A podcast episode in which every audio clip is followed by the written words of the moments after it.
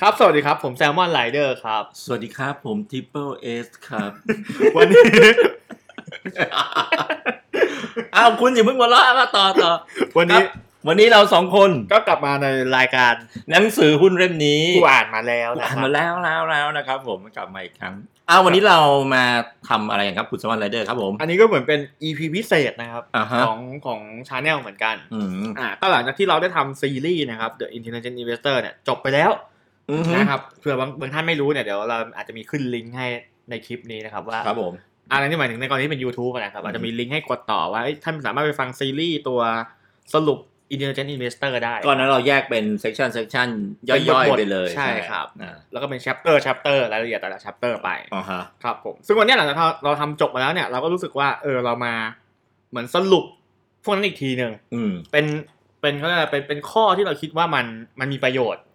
ใช่อ่า ครับผม โหนั้นทั้งหมดนี่ล่อไปหลายชั่วโมงอะฟังครบนะเราก็เลยมา ใช่ จับรวมเลย ใช่ ให้มันจบไปที่อันเดียวนะครับผม ใช่ครับผม อืมเพื่อแฟนๆ ของพวกเรานะครับ ครับ โอเ ก็ มันก็จะมีทั้งหมด เอ่อประมาณคนละยี่สิบข้อ อือฮึ ใช่ไหมล่ะาฮะ ก็คือเราสองคนเนี่ยเลือกมาว่าไอ The Intelligent Investor ของพี่เบนจามินเกรแฮมเนี่ย เราเลือกกันมาคนละ 20 อย่าง ใช่ครับ เห็นว่าอะไร ยี่สิบ สำคั หั ญ วข้อเห็นว่าสำคัญใช่ใช่ครับผม ครับผม อ่าเราที่มาที่อันแรกเลยข้อสำคัญที่หนึ่ง ครับผม คุณแซมมอนเลือกอะไรมาครับ อันนี้ ข้อหนึ่งของผมเนี่ย เป็นการแยกคำลองคำสองคำครับ คือนั ครั ก บ ลงทุนและนักเก็งกำไรครับ อืม ของคุณที่เป็นเอสล่ะครับ ของผมเหรอของผมของผมมองเป็นหนังสือไปทั้งเล่มดีกว่า แล้วก็มองว่ามันแบ่งเป็นกี่ส่วนผมเห็นว่าหนังสือเนี่ยมันแบ่งเป็นสามส่วน อืม แล้วก็เฮียเขาก็อยากจะขายหนังสือเขาใน หนังสือตลอดเลย ขายเพิ่มนะ ใช่ ขายเพิ่ ใช่ ม ใช่ ไม่ไม่ลงเนื้อหานะไม่ลง ไม่ เนื้อปัญหา หา เขาบอก ข ว่าออายงย่ากเดียว อ่านอ่านเพิ่มตรงนี้ อ่ะผมก็เลยสรุปเลยว่า มันมีหนังสืออีกสองเล่มของพี่เบนจามินเกรแฮมนะที่คุณต้องไปตามอ่าน ที่แบบเกี่ยวเนื่องกับมีการอ้างอิงถึง ใช่แล้วคุณจะบรรลุจุดสุดยอดของพี่เบนเขาต้องไปต่ออีกสองเล่มนั้นครับผม อืม ซึ่ง ครับ ผมจะบอกอธิบายว่ามันคือเล่มไหนนะครับ ได้ครับ ก็ของผมเนี่ยในข้อที่หนึ่งเนี่ยที่แยกระหว่างนักลงทุนกับนักลงทุนกับนักเก็งกำไรเนี่ย ครับผม ก็คือนักลงทุนเนี่ยครับผมในหนังสือเล่มนี้เขาจะเขียนว่า จะเน้นการวิเคราะห์อย่างละเอียดครับ ม และอีกหนึ่งจุดสำคัญที่เขาเน้นในหนังสือเล่มนี้เลยคือรักษาเงินต้นครับ อ๋อ อย่างที่มันเป็นกฎข้อหนึ่งที่บัฟเฟตเคยพูดในหลายๆหนังสือ ว่ากฎของบัฟเฟตหรือคือสิ่งที่เกรแฮมสอนบัฟเฟตมาอีกทีหนึงเนี่ยมีสองข้อ ข้อแรกคืออย่าเสียเงินต้น ข้อสองคือ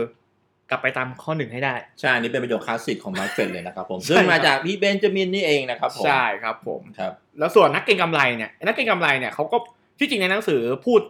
กว้างๆไว้ว่าอะไรที่ไม่ใช่นักลงทุนอ่ะคือนักเก็งกำไรหมดเลย ใช่ ก็คือใครก็ตามที่ไม่วิเคราะห์ไม่เน้นรักษาเงินต้นก็ถือมานักเก็งกำไร แต่ผม อืม สรุปมาในแบบของผมแล้วกัน ก็คือนักนักเก็งกำไรในมุมของเขาเนี่ยเขามองว่ามันเป็นการเล่นแบบฉาบฉวยอะครับเล่นตามข่าว แบบเออมีมีมีข่าวอะไรที่น่าทำให้หุ้นขึ้นก็เข้าเลย โดยที่ไม่ได้สนใจพื้นฐานไม่สนใจราคาไม่สนใจอะไรเลย อืมฮึ เข้าไปแล้วก็เน้นเล่นระยะสั้น อืม แต่มันมีโน้ตช็อตโน้ตอันหนึงที่สำคัญมากคือเขาบอกว่าไอ้นักเก็งกำไรเนี่ย ระยะยาวแล้วอะไม่มีใครรวยเลยครับ มันเหมือนมันเหมือนการเล่นพนันนะครับ อืม โอเคมันอาจจะมีวันที่ได้เยอะ แต่คนพวกเนี้ยโดยมากก็จะไม่ได้หยุดนะครับ ก็คือจะลองเสี่ยงดวงใหม่ ใช่แล้วก็ ใช่ จะเพิ่มขึ้นมาเรื่อยๆ ใช่ เพิ่ ครั ม บ ความเสี่ยงไปเรื่อยๆ ซึ่งการเสี่ยงดวงเนี่ยแน่นอนคำว่าเสี่ยงมันก็ไม่ได้หมายความว่าจะชนะร้อยเปอร์เซ็นต์นะครับ อืม ใช่เพราะวันที่แพ้หรือวันที่แพ้ติดติดๆกันเนี่ยมันก็จะมีช่วงที่แบบเสียเยอะหรือหมดตัว อ่า ครับ ผม ก็คือสรุปคือข้อที่หนึ่งที่คุณซัมมอร์ไรเดอร์เลือกมาสำหรับ อันนี้ก็คือนักลงทุนและ นักเก็งกำไรครับ ใช่ ผม ข้อแรกเลยนะครับผม อันนี้อยู่ในแถวบทที่เท่าไหร่เนาะ อันนี้อยู่บทแรกๆเลยครับ ช่วงแรกๆนะ ใช่เขาพูดถึงตั้งแต่นิยายไปบทแรกๆเลยครับ อ่าโอเค ครับผม ส่วนของผมนะฮะของผมก็เนื่องจากหนังสือมันหนามาก 800 หน้านะครับผมผมก็ช่วยเพื่อนๆละกันว่าผมสแกนมันเนี่ย ผมแบ่งมันเป็นสามพาร์ทซึ่งสามพาร์ทเนี่ยมันถ้าเป็นอีชั้นแรกๆเนี่ยเขาแบ่งเป็นสามพาร์ทจริงๆนะครับผมเขาจะแบ่งพาร์ทแรกคือเขาจะบอกว่าเออคุณเนี่ยจะเลือกเส้นทางของคุณเนี่ยในการลงทุนเนี่ยควรเริ่มยังไง อื มันจะมีอยู่ 2 ทางคือเป็น enterprise investor หรือไม่ก็เป็น defensive investor ใช่ ครับผม จริงๆ Enterprise กับ Aggressive Investor เนี่ยมีความใกล้เคียงกัน ใช่ครับ แต่ว่า Enterprise เนี่ยดู เอาว่าดูฉลาดกว่าแล้วกั อ่าดูดูดุดันกว่าต้องพูดว่าดูดูดุดันกว่า แ Aggressive นี่ดูแบบว่ายังยังมั่วๆอยู่อะไรอย่างเงี้ย อ่า นะ Aggressive- แต่ Enterprise ที่ดูดูมีหลักการหน่อยนะครับผมนะค ครั รับบ ผมก็ช่วงแรกของหนังสือเนี่ยประมาณเชปเตอร์ช่วงแรกๆก็บอกว่าเลือกเส้นทางมาก่อน เป็น อ่าว่า enterprise ว่าตัวเองเป็นแบบไหน ใช่ หรือเป็น defensive แล้วเขาก็บอกเลย enterprise เป็นยังไง defensive เป็นยังไงนะครับผมเสร็จแล้วช่วงกลางๆเล่มเนี่ยเขาจะไปดูในส่วนของว่า วิธีการเลือกหุ้นละ ครับ อ่าว่าคุณจะเลือกหุ้นเนี่ยต้องดูอะไรบ้างนะครับ อ่า ผมก็จะมีการเลือกหุ้นแบบนักลงทุนเชิงลุก อ่านั นักลงทุนเชิงรับเลือกกันยังไง แล้วเริ่มเรามีสูตรละดูความใหญ่บริษัทยูค่า PE อะไรพวกเนี้ย เอ่อเกี่ยวกับตัวเลขแล้วเริ่มเกี่ยวกับตัวเลขแล้ว ใช่แล้วตัวแรกนั้นมีสูตร อันนั้นคือพาร์ทที่สองของหนังสือนะครับผมพาร์ทสุดท้ายเนี่ย มันอยู่บทสุดท้ายเลยเขาบอกว่าลงทุนให้เหมือนทำธุรกิจ อืมอันนี้ก็เป็นสิ่งที่บัฟเฟตเองก็พูดเหมือนกัน ใช่ใช่ ครับ แล้วนักลงทุนทุกคนแบบตามรอยเกแฮมมาหมดเลยนะครับผมลงทุนให้เหมือนทำธุรกิจนะครับผมอันนี้ก็คือสามพาร์ทที่ผมแบ่งจากหนังสือเล่มนี้นะครับผม ครับ ทีนี้เนี่ยระหว่างทางเนี่ยพี่เบนเขาก็แนะนำหนังสือมาสองเล่มของแก ซึ่งแกเขียน ใช่ ครับ นะครับ ผม ผม เล่มหนึ่งที่ที่บางกว่า ผมเรียกว่าบางแล้วก็น่าอ่านก็คือมันชื่อว่าเอ่อ The Interpretation of Financial Statement ก็ ก็คือมันจะอธิบายถึงการอ่านงบแบบละเอียดเลย งบการ ะครั เงินบนะ ใช่ใช่เล่มนี้ไปอ่านต่อได้เลยนะครับผม ส่วนอีกเล่มหนึ่งที่เป็นความท้าทายของทุกคนคือเล่มชื่อ The Security Analysis อันนี้มันโคตรหนาเลย ซึ่งเดี๋ยวเราจะทำต่อจากนี้ คุณหรือผมคะคุณ ตามสองคนครั เล่า บ เหรอ อ่ะเหรอ อีกแล้วเหรอ เฮ้ยอันนี้ไม่มีแปลไทยด้วยนะ ใช่ครับ เดี๋ยวเราจะมาอ่านกัน เราจะเป็นสองคนแรกที่แปล security analysis นะครับผม ใช่ครับ เราตีพิมพ์เองตีพิมพ์เองเลยไหม ตีตีพิมพ์ลง YouTube กัน โอเคอ่ะก็ประมาณนี้ผลที่ผมเลือกมานะครับผม ข้อสำคัญที่หนึ่งแนะนำก่อนหนังสือมีสามพาร์ท แล้วก็มีอีกสองเล่มที่เกี่ยวเนื่อง ครับ security analysis มันจะออกไปแนวคล้ายๆวิธีการดูหุ้นแหละใน อ ละ ย่าง อี เดียวเลย ต้องต้องต้องบอกอ่ะต้อง ใช่ ต้องอธิบายตรงนี้เพิ่มนิดนึงก็คือไอ้ intelligent investor เนี่ยส่วนหนึ่งเนี่ยจะเป็นการพูดถึงอารมณ์ลักษณะนิสัยด้วยไม่ไม่ได้เน้นแบบว่าดูแต่ตัวเลขอย่างเดียว ใช่ ครับผม ครับผม เราไปที่ข้อที่สองกันต่อเลยครับ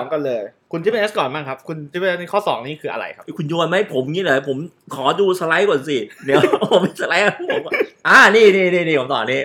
ผมเรื่องกว่านี้ ในหนังสือเนี่ยเขาพูดถึงคำว่า lay investor นะครับผม มันคือมือใหม่ อ่า ทีนี้ผมก็เลยคัดมาว่าพีเกแฮมก็พูดหยอดตรงนู้นตรงนี้ไปแหละแต่ผมรวบรวมมาให้เขาบอกว่าลักษณะมือใหม่เนี่ย เป็นยังไง อื ซึ่งผมฟังแล้วไอ้เหี้ยมันกูเลยนี่หว่าอะไรอีกแล้ว อ่าฮะ อ่าแล้วเขาก็แนะนำด้วยว่ามือใหม่เนี่ยควรทำยัง ค ไง วรทำยังไง อ่าเดี๋ยวผมจะมาช็อตช็อตช็อตเป็นลิสต์ให้เลยว่า มือใหม่เป็นยังไง แล้วพี่เกแฮมแนะนำว่าคุณทำยังไงนะครับผม อืม ของคุณแซมมอนล่ะ ข้อ ผม สองเลือกอะไรมา ของผมก็เป็นเมื่อกี้ที่บอกว่านักลงทุนมี 2 ไทป์นะครับ อ่า ผมก็เลือกข้อนี้ผมเลือกเป็น defensive investor ขึ้นมาครับ ก็คือ ม จะบอกว่าเอ้ยมันเป็นยังไงลักษณะเป็นยังไง ผลตอบแทนที่คาดหวังเป็นเท่าไหร่ นะลงทุนเชิงรับเป็นยังไง ใช่ นะครับ ผม โอเค ครับ งั้นเข้าไปเลยสู่เนื้อหา เอาใครก่อนดีคุณหรือผมก่อนดี คุณที่ไม่ได้สอนก็ได้ครับ เดี๋ยวนะของผมใช่ไหม ครับ คุณวันแรกที่คุณเข้ามาตลาด คุณรู้สึกว่าคุณเป็นยังไง อ่า รู้สึกว่าเป็นยังไงล่ะ อ่า ผมผมเป็นคนค่อนข้างขี้กลัวนะ เข้ามา ขี้กลัว ก็เลยแบบไม่ไม่ไม่ค่อยได้แบบผีผามจะซื้ออะไรไปอะไรอย่าง ไม่ได้ เงี้ย ผีผามใช่ไหม ใช่ใช่ ผมเป็นเหมือนกัน ก็คือผมทุกคนเป็นกันแหละคือพวกอาทิตย์แรกเข้ามางงๆอยู่ ก็ อ่าเน้น ลอง เน้นดูว่าดูอย่างเดียว ดูแล้วก็เก่ง ไม่ได้ซื้อ เฮ้ยนี่ไงมันขึ้นน้ำเราคิดด้วยอะไรอย่างเงี้ย นะครับผม ซื้อในใจก็ยังซื้อในใจ ซื้อใน นะ ใจก่อนแล้วก็พอมาเลื่อนถูกเลื่อนปุ๊บ เอาเว้ยลงเงินจริง แต่ลงครั้งแรกลงไงลงลงเยอะไหม ลงครั้งแรกตอนผมจำได้ผมลง ไม่กี่ ไม่เยอะครับ บาท ใช่ ไม่เยอะ ใช่ นะ ไม่ไม่ไม่ถึงหมื่นครับ ถ้าเทียบตอนนี้ก็คือา ไม่กี่เปอร์เซ็นต์ของพอร์ตเลย ใช่ อาจจะลงมาพันสองร้อยอะไรอย่างเงี้ยลองเทสดู ทดสอบใช่ทดสอบ ใช่ใช่อันนี้คือตอนเราเข้าไปมือใหม่ เสร็จแล้วพี่เกแฮมเขาบอกมาสี่ข้อ อันเนี้ยมันเป็นช่วงถัดมาจากเรื่องนั้นเลยที่ผมทำตามที่เขาบอก าฮะ มือใหม่ อันแรกคือเขาบอกว่า เวลาเป็นมือใหม่เข้ามาจะชอบแบบ ซื้อเร็วขายเร็ว แบบเห็นกำไรนิดหนึ่งสองสามเปอร์เซ็นต์นะโคตรมัน ขายเลยเออ ในในความรู้สึกผมนะ ตอนที่ผมรู้สึกหุ้นสองสามเปอร์เซ็นต์มันก็รู้สึกเยอะนะ เยอะใช่ มันมันคือคือจำนวนเงินไม่ได้เยอะแต่หมายถึงว่าเราคิดว่าเปอร์เซ็นต์หูเยอะนะ เออ ถ้าสมมติเราคิดเล่นๆแบบเอ้ยเราทำได้อย่างนี้ทุกวันอ่ะหุ้ยรวยแล้วนะ ใช่คีย์เวิร์ดคือ เราทำได้งี้ทุกวัน อ่า แล้วได้วันละสองเปอร์เซ็นต์กูพอแล้ว อ่าใช่ไหมรวยเลย ใช่ใช่ใช่อันเนี้ยอันเนี้ยเขาบอกบีมบอกว่าอันนี้คือพวกมือใหม่ เห็นหุ้มปุ๊บเก่งกับอะไรซื้อเร็วขายเร็ว แล้วเราก็ซื้อขายทุกวันแล้วเราก็ อ่า จินตนาการเลยนะว่าเดี๋ยวกูพรุ่งนี้กูลาออกเลย อ่าแบบเออเขาเรียกว่าวางแผนเกษียณแล้ว วันไหนก็เสียเลยได้วันละสิบเปอร์เซ็นต์สิบเปอร์เซ็นต์นี้ออก อ่า หารู้ไหม อันนี้ข้อแรกครับสำหรับมือใหม่นะครับผม ครับ ข้อสอง อันนี้ผมก็เป็นก็เป็นเขาบอกว่า พอพอเริ่มรู้สึกว่าเฮ้ยมันต้องดูงบ เอ ต้องบอกต้องบอกเริ่มเสียงดวงเริ่มเสียแล้ว เอแล้อวก็ เริ่ เริ่ ม ม เสียง เริ่มคิดว่าทำไมเราแพ้แล้วเรา เออ เริ่มเริ่มหาหลักการบ้าง เริ่มพยายามทำตัวให้ฉลาดขึ้น อ่า ไปหาข้อมูล เขาบอกว่าไปดูผลกำไรปีที่แล้ว อ่า อ่าแล้วก็ไปดูไปดูปุ๊บเฮ้ยกำไรไปแล้วกำไรนี่หว่า ซื้อเลยซื้อ ซื้อ แล้วก็ยิ่งมีข่าวเข้ามาบอกนี่กำไรดีอะไรเงี้ยเราก็เลยซื้อ เอาละโบกแนะนำนะ เออ ข่าวผีบอก ใช่นั่นแหละครับ คุณยังคือมือใหม่อยู่ มือใหม่คือดูรายงานผมกำไรปุ๊บแล้วก็รีบซื้อเลยครับ ผมกลัวตกกลัวตกกระบวนนะครับ ผม ครับ ถัดมาถัดมาคือดูการเติบโตในอดีต แล้วก็ซื้อหุ้นเลยเอ้ย อ่าฮะ มันเติบโตเว้ยเดี๋ยวปีหน้ามันเติบโตอีก ก็เขาเลยกนะคิดคิดอัตราเติบโตล่วงหน้าไปสิบปีแล้วด้วยด้วยอัตราเดิม เอ้ยเทรนด์มันมา อ่าก ราฟมันต้องขึ้นตามนี้นะครับผม ซื้อเลยดูการเติบโตมานะครับผม ข้อสุดท้ายอันนี้เป็นเลยนะครับผมมือใหม่ทุกคน แยกคำว่ามูลค่าของหุ้นกับราคาไม่ออก าฮะ อ่าเห็นราคาอุ้ย40 บาทซื้อ แต่ไม่เคยดู PE ไม่เคยดูอะไรพวกนี้เลยนะครับผมอ่านะครับ ครับผม อันเนี้ยลักษณะของมือใหม่นะครับผมที่เกรแฮมเขาบอกนะครับผม ทีเนี้ยเกรแฮมก็แนะนำพวกมือใหม่เลยว่าเฮ้ยเอาเลยนะมือใหม่เข้ามาเนี่ยลองลองห้าแบบนี้ก่อนนะครับผม เขาบอกว่าหนึ่งถ้าคุณมือใหม่นะ คุณเลิงลองเลือกหุ้นที่ดีที่สุด